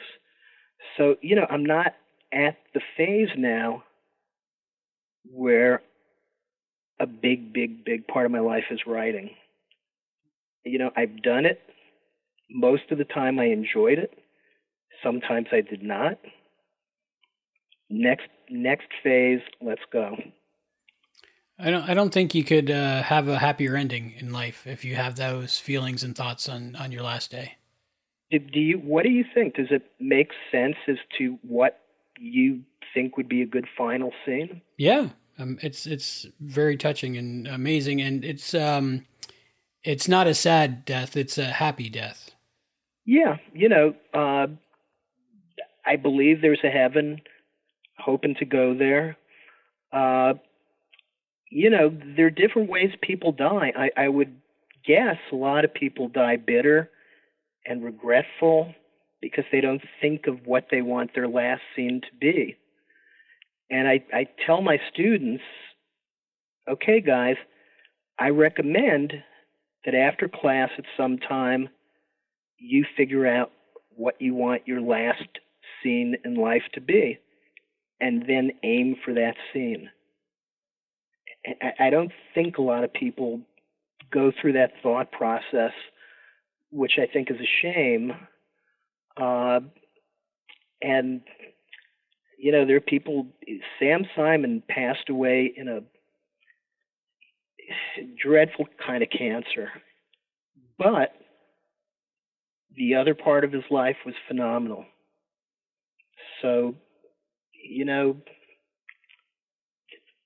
something I urge my students to do, and anybody listening to, to this, I'm going to urge you take an hour or two, think it through. What do you want your last scene to be in the script that is your life? And then figure out how to make sure that that is your last scene. Uh, I urge people to do that. Uh, and I would guess very few people actually go through that process, maybe because it's difficult or they're busy or whatever. Mm. I heard something similar uh, uh, many years ago. I think it was in a Tony Robbins book, something along those lines. Uh, uh-huh. Uh, imagine how you want your life to end. Do you want to be alone and you know maybe you've gotten your way on everything and, and you've won, but you're alone, or do you want to be surrounded by your adult children and your grandchildren and your loved one. And that really did change my life. And it, it changed my life in a direction to where I did want to get married, did want a family, and I did have a daughter. And, and it made a, a big difference in my life instead of thinking about the now, thinking about how I want my whole story to play out. Well, you know, you have thought about what you want your last scene to be, and you'll, whenever your time is about over, you know, hopefully, probably you'll have your daughter with you, your friends with you. You'll have some great memories, and you know, it's never happy to be ending mm. a life, but there are less sad ways to do it, I think. Uh, and I, I read your Facebook page because we're Facebook friends now. Well, and, which I'm jazzed about. and I was I was reading through it last uh, night, and you're doing a lot of very cool things. You know, you are very very passionate about the work you do with your podcasts. You're doing a great job. That's cool. You've got, I believe it's a young daughter, right? Yep, Serenity, named after a spaceship. Very cool. That's an amazing thing to do. So you got a lot of cool stuff going on. Hmm. I try. and and you're very very very good interviewer. I, I promise. You know, I listened to some of your interviews before I agreed to do this, and I said, "Wow, this guy is a very good interviewer." And the the I think was on a website. The podcast. I remember the design of the website was very cool, and uh, you're doing cool stuff. You know, you got a passion, and you're working on something that you're passionate about. And I hate to say it, but I don't think many people have that. You know, somebody might have been a philosopher said most men lead lives of quiet desperation. And if that were my life, and it's not, I would have a horribly bitter end, you know. You know, uh, it's the last thing I want my life to be. Uh, you're you're passionate. You got things you're jazzed about. You're living a life that is the opposite of quiet desperation. Uh, you know, and I hate to say it, but I think most men and women lead lives of quiet desperation. Do you think so? Or yeah, I would. I would agree. I. I, I I'm lucky enough to uh, I found my passion, what makes me happy to be creative in the way I am, and uh-huh. and uh, I'm lucky that I can make a living doing it, and uh, I'm happy that my career choice, which is editing, is what I do professionally, gives me the opportunity to spend as much time with my daughter and enjoy life as possible. Yeah, that's very cool. I, I think Tommy Thompson is one of your Facebook friends too, right? Oh yeah, love that guy. He has been there for me, and uh, he's just a great guy in every in every way possible. And that, and that's the same Tommy Thompson who was a writer on Quantum Leap, right? Yes, absolutely. I love his writing. It's really good. Yeah, you know, any, anybody who wrote for that show, everybody I interacted with, just really, really cool people, and one of the best script writers I've ever read in my life. And I've read a lot to kind of learn the technique of how to write a script. Absolutely Donald Bellisario, hmm. phenomenal mm. writer. If anybody wants to learn what a good script is, read a Donald Bellisario script. Uh, the Leap Home, MIA, those are some great shows. Yeah, beautiful dialogue, beautiful descriptive stuff, uh, and he's very, very successful. He's, I think, does he still have a series on? Uh, the NCIS New Orleans wow. I think is what he's working on now. I don't and, know how involved he is in day to day operation, but yeah, I did he start? Did he start with the original Magnum? Like uh, Tequila and Bonetti, there was um, uh, Tales of the Golden Monkey. There was yeah. all kinds of good shows that still hold up today. Uh, it's the writing. Uh, I'm I'm more a fan of the writing. Of course, the acting on Quantum Leap is great. The I, they, the casting was perfect everything's perfect on Quantum Leap, but the writing is what is the heart of the show, I think. And like you were describing earlier uh, with that pitch meeting, how they had so many writers, producers there, those were the core team of Quantum Leap, and it, you were like try, you were passing a litmus test almost if if you were good enough to be part of that voice that they were trying to tell in the story. And I'm glad you uh, passed. Yeah, yeah. And uh, let me tell you about a couple of my failures too. Uh, I pitched to the animated version of Hello Kitty, hmm. and all of my ideas were turned down by Hello Kitty. so I've had plenty of failures. I, I pitched to the original Magnum, came close to getting an idea approved, but ultimately my ideas were rejected. Uh, I pitched to an ABC show, animated show called the Little Clowns of Happy Town. I was turned down for all my ideas. So, you know, by no means have I been successful all the time. And I remember thinking, with Little Clowns of Happy Town animated, what a stupid show I'm pitching to. the, the guy I, and I was turned down, the guy I pitched to, the guy who was the story editor of the show, working on this stupid Little Clowns of Happy Town show that I was. It was about a bunch of clowns that were animated that lived in a stupid place, uh, but they were happy. But anyway, the guy, I I even felt bad for the guy I was pitching to. You know, what the hell was he working on such a show for? The guy I pitched to was Chuck Lorre. Oh wow!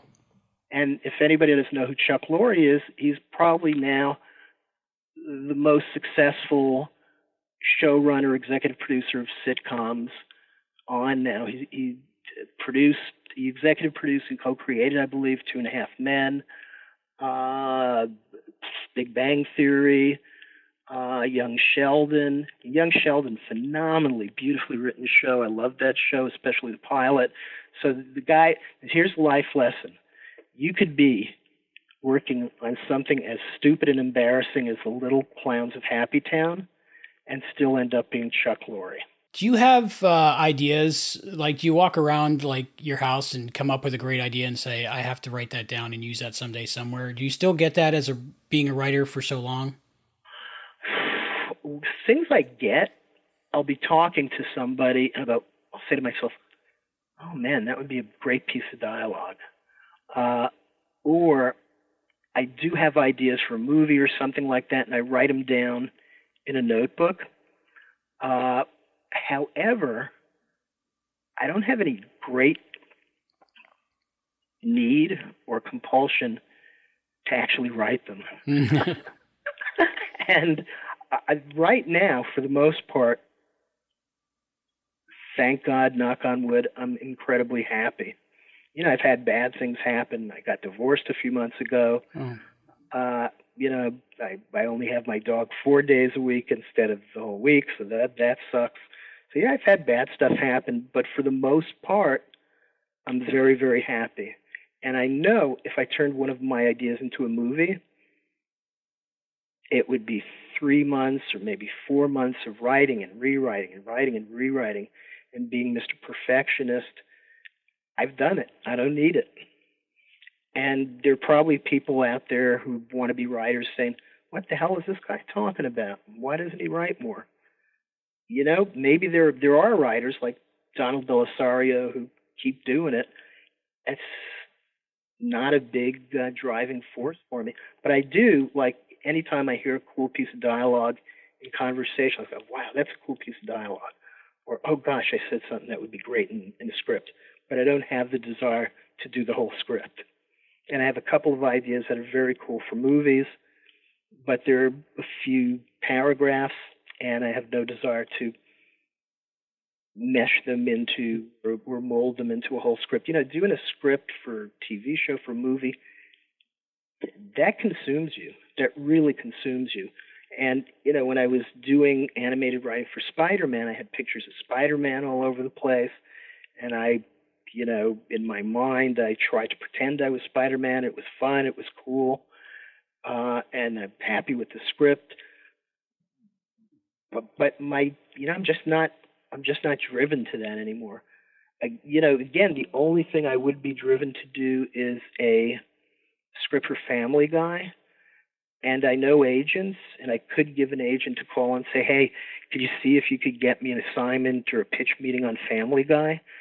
However, I have not done that. Well, with uh, Seth's love of uh, the next generation, I think you would definitely get a meeting. you want to know something? I thought this guy is obviously a big fan of Next Generation. I could probably pitch to that show. And then my next thought was, nah, I don't think so. oh, something now, I. Now, if, if, if anybody out there thinks I'm nuts, you might be right. But that was my thought process. Wow, yeah, I could I could probably get a pitch meeting or do a script. He loves Next Generation. Nah, I don't want to do it. I, would rather see a good movie or watch TV or eat too much food. Personally, I'd like to see you uh, do one more, maybe for another Seth MacFarlane uh, series that has managed to recapture the feeling and magic of the next generation that he's doing, called the Orville. I've seen, I've seen. I, I apologize to fans of the Orville. I've seen only one episode, mm. and I liked it a lot. I thought it was phenomenal the twist ending was something to the effect of him and his ex-wife were trapped. Oh, that was a good one. Yeah. Yeah, the twist ending. I won't tell the twist ending, but it's a very clever, cool twist ending, and I like the show a lot. But it's like asking. I love writing. I loved writing my book. I loved writing most of the stuff I wrote. Some of it was a, was a nuisance. Uh, but in a way, it's sort of like asking a foot doctor who's not into being a foot doctor to do surgery on three of my toes. when you put it like that, it's very understandable. Yeah. Yeah. You know, like I, I, I remember being at a party once and some guy literally came over to this is like a Hollywood party. There would be people writers or producers or actors. So that kind of party some guy comes over to me and says, Yes, Andy, I heard you're a writer. Say something funny. and I'm thinking to myself, Yeah, uh, I, I hear you're an accountant. Do my taxes. You know, like, yeah. however, I maintained my politeness and somehow mm-hmm. got out of saying something funny. It, it would be like going up to an accountant and saying, uh, well, let me think of a better example. Going up to a brain surgeon and saying, you know, I hear you're a brain surgeon. I might be a little dizzy. Could you do a couple of CAT scans on me? And I, if I need surgery, what do you suggest? I'm not equating myself with a brain surgeon, but I'm funny when I need to be funny or when it just happens. Uh, I'm making a point on an issue where I forget what the issue is. that that's the uh, that's the indication of a good conversation. Yeah, I think it's what I want to write for the Orville. Yes, I thought about it, but I dismissed the idea very quickly. Hmm. It's worth a watch anyway. I would binge it if I were you. Okay, but, the, uh, the episode I saw, I thought was terrific and clever, and I could see little touches of Family Guy, Family mm-hmm. Guy humor in it. Like the twist ending was sort of a, it wasn't as broad as Family Guy humor, but it was from that same mind. I, and I got to tell you something else. That Seth MacFarlane is an amazing guy. That guy does animated voices. He writes. He acts. He's written some phenomenal movies. He's good looking. He's about 28 times better looking than me. he, he, he seems like a very nice guy. Mm. He sings beautifully. Yes. What the hell is going on with that guy? He got all the talent when he was in line for everything. So uh, yeah, and, yeah. and and he seems like a nice person, you know. Yeah. And uh, I I really admire him as a writer, as a voice actor. He, he did a good job on the Orville that I watched. Uh, but what what are one or two of your favorite shows other than the Orville? Right now, uh, sitcom The Goldbergs. I find that interesting because I uh, it, the the guy who made up the show um, comes it, from Family Guy, and he was born uh, six months difference from me. So his take on the '80s and pop culture and everything that happened to him uh, kind of happened to me. So it's almost like a show about me. And I think that's how a lot of the people in my age range feel. Uh huh. Because I remember being a kid remaking Raiders of the Lost Ark with a VHS uh, camcorder, you know, that kind of thing. And and he did kind of similar stuff on the Goldbergs. hmm Yeah, that's a nice show. I like that show. It's comedy, but it's a, a bit different. It's not as broad as Family Guy comedy. There's Mhm. another show that I actually like a lot called Life in Pieces, which I think might have a couple of Family Guy writers on it, hmm and very, very good show. Yeah, that's a good show. There's uh, something on um, Hulu I'm watching right now called uh, No Action, or it's a police drama where nothing ever happens. That's pretty funny. Yeah, it's it's it's funny. It's good. It's like the day to day stuff without the exciting something of the week happening. And well, let me ask you the question: What is it about Quantum Leap that propels you uh, and makes you as much of a fan of it? I've always been uh, fascinated with time travel. I think that comes from being a, a younger kid and you know having the insecurity and feeling like I'm constantly messing up with girls or situations or things and wishing I could travel back in time and fix my mistakes. I think that's that's a normal thing. Um, Yeah. That, uh, by the way, you and about 80% of humanity has a hard time with dating or relationships or marriage. You know, like I'm allegedly a very smart guy. Uh, however, I've been married and did not do it twice, did not do a good job twice. Uh, is it worth doing again? I don't know. I'm going through a divorce situation, custody thing myself. Well, divorce is very difficult. Uh, there were five pages in my divorce agreement that dealt with the details of the custody of our fluffy little Bichon. Uh, But I do not think I'm going to get married again. It's it's 50% of marriages end in divorce. Number one, I think did, did Donald Bellisario and Deborah Pratt get divorced? Yes, they did uh, quite a while ago. Okay, now if Donald Bellisario and Deborah Pratt, who are two geniuses, hmm cannot make the marriage work, what hope do I have? My feeling exactly. And I'm going to give you another example. This is a quote from Albert Einstein, possibly the brightest, most amazing person in the history of humanity. Here's the quote, might be a little of a paraphrase. I have tried romantic relationships two times. I have failed both times. Close quote. Now, if Donald Bellisario and Deborah Pratt cannot figure it out, if Albert Einstein cannot figure it out, I feel a little less bad hmm that I have not figured it out, and and so should you. Well, like Doc Brown says, the other mystery of uh, life is women's, right?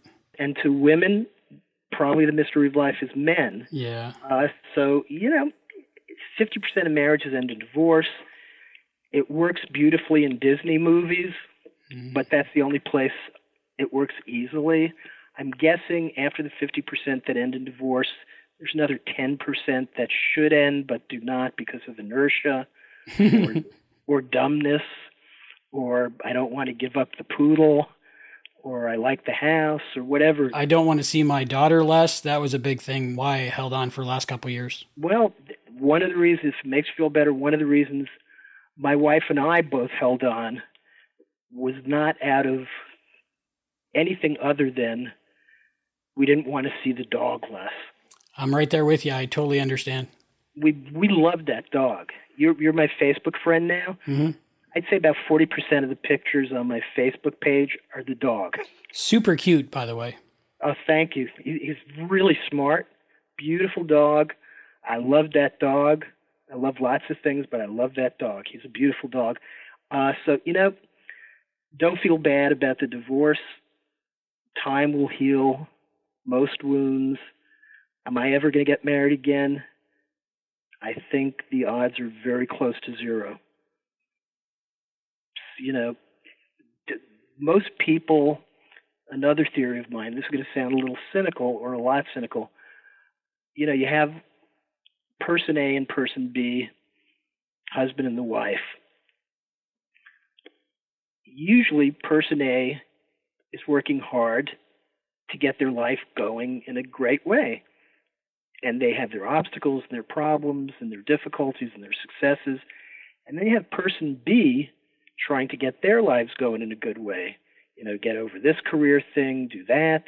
Oh, do I look good? Oh, is my hair turning white? I got to wonder, wonder about this. So you got both people working on a great big puzzle.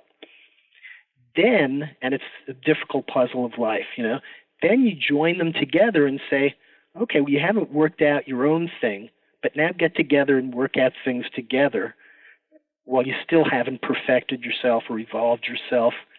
Look, the bottom line Albert Einstein. I tried relationships two times, romantic relationships two times. I failed both times. That's I can't beat Albert Einstein. That says a lot. I think it has a lot to do with expectation versus reality, and we all have that Disney fairy tale ending. Uh, they all lived happily ever after, and that's just something somebody wrote because they were done writing the script. Well, exactly, and I got to tell you, to a certain degree, I'm responsible for some a, a little bit of that. If anything I've wrote in a romantic sense. I've I've done some romantic dramatic stories. Everybody's happy at the end and they all work out their problems beautifully.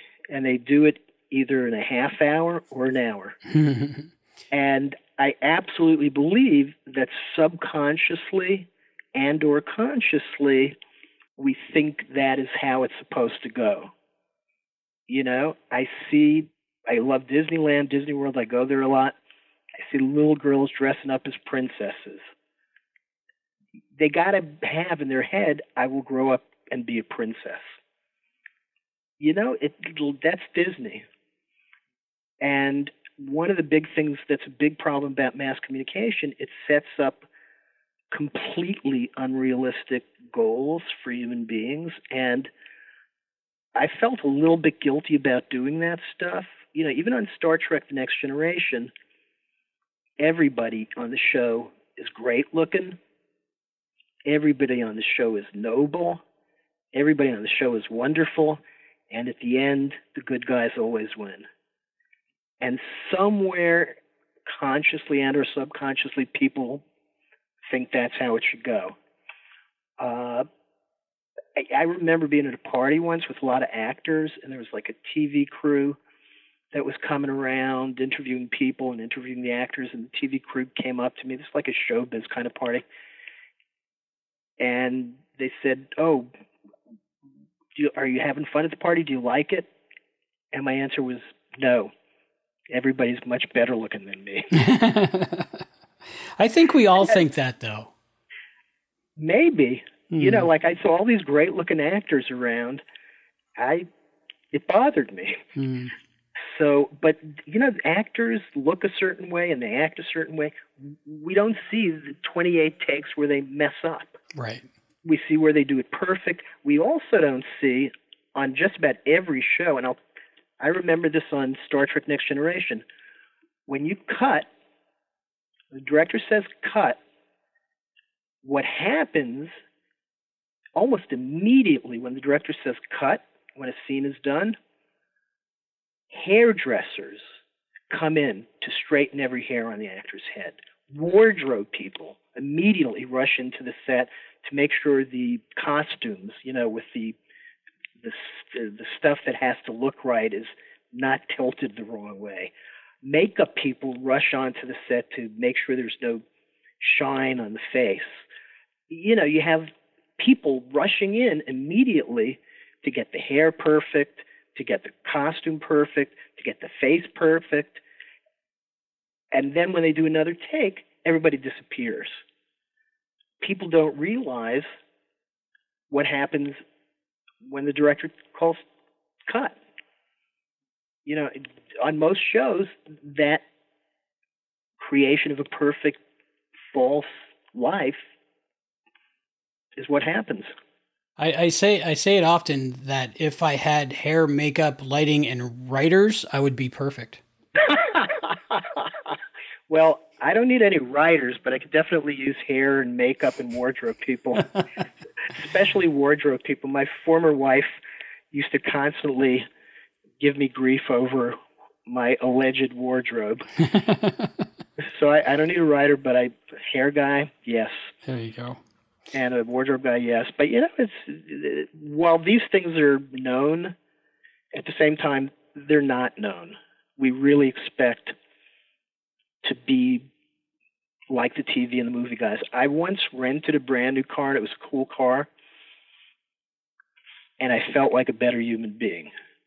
Now that's because when you have this car, you're allegedly cooler and you're allegedly better. And I bought into that. And that's all a function of mass communication.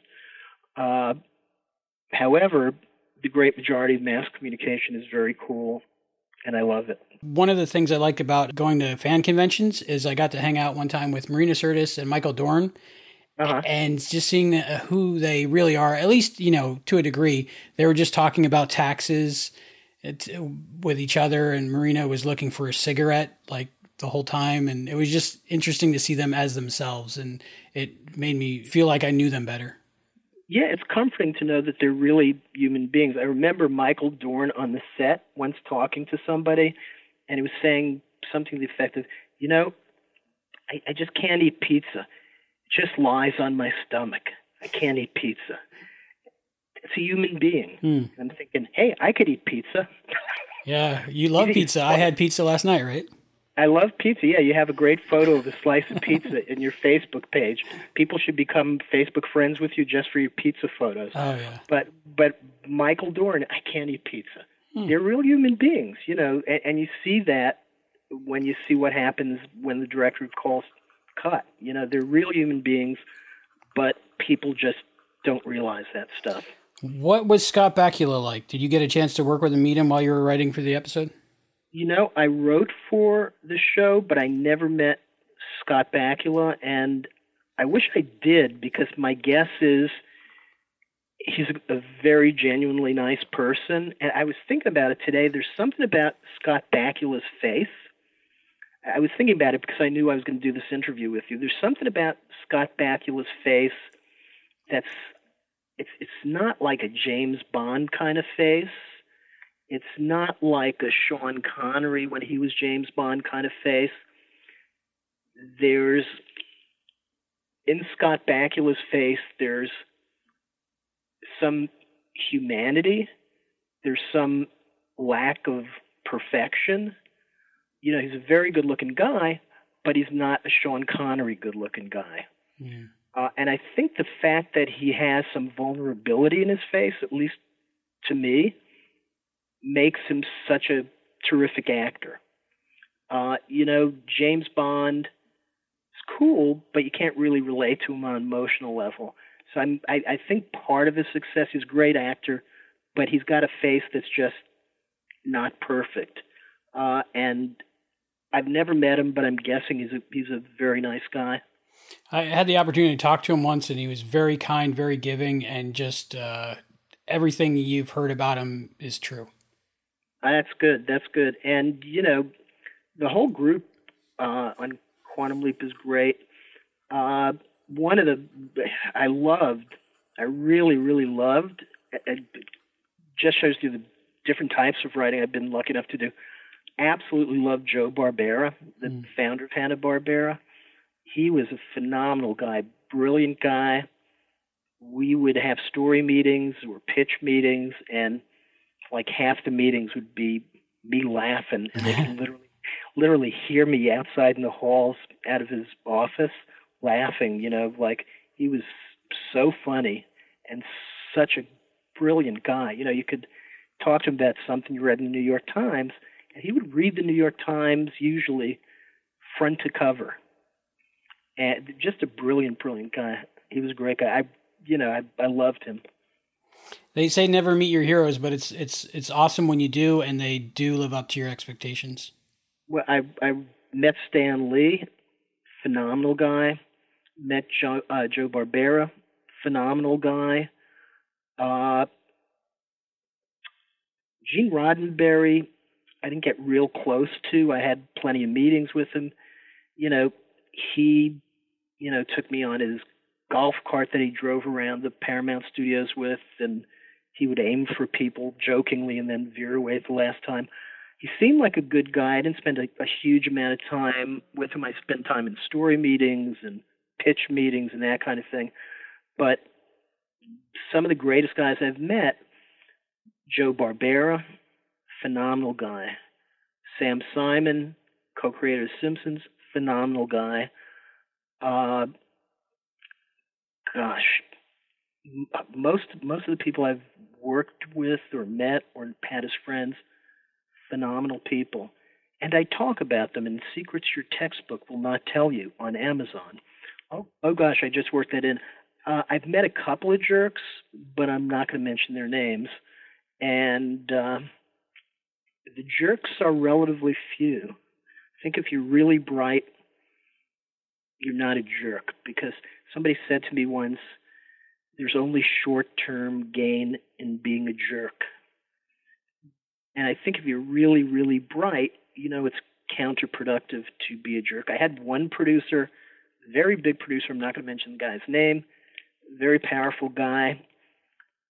Uh, I went into his office for some story meeting, and out of the blue, he brings up a subject. He says, Sandy, do you know why I love being a producer? And I say, No, blank. Why do you love being a producer? And he said, I really, really love getting to manipulate people. And I thought he was kidding, but he was not. But uh, anyway, there you go. Is there anything um, else that you might have remembered from your experience with Quantum Leap uh, that you could tell tell us?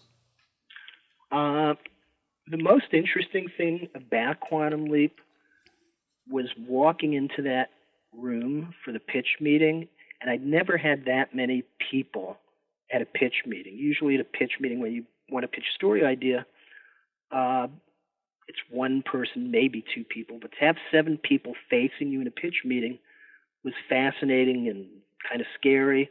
But as the meeting kept going, it was just an amazing joy, an amazing experience to be interacting with these phenomenal, brilliant brains and and creative people, and it, it was it was joy, and that's my favorite memory of Quantum Leap. The fact that I had the ability, the luck, the great good fortune to interact with those kinds of minds. Uh, it was fun. It was an honor. And that was my absolute best memory. Professor Fries, which is an awesome comic book villain name, by the way. Thank you, thank you. The book is Secrets Your Textbook Will Not Tell You. I read a lot of books of, for people I interview, but I don't recommend them all. This one I highly recommend. Uh, you can pick it up on Amazon. The link will be in the show notes in the description. Sandy, thank you so much for being on the Quantum Leap podcast. Well, thank you for doing a really excellent interview. I do a bunch of interviews. You're a top interviewer. You're one of the best. Uh, I love how you get into the nuances of the things you're discussing.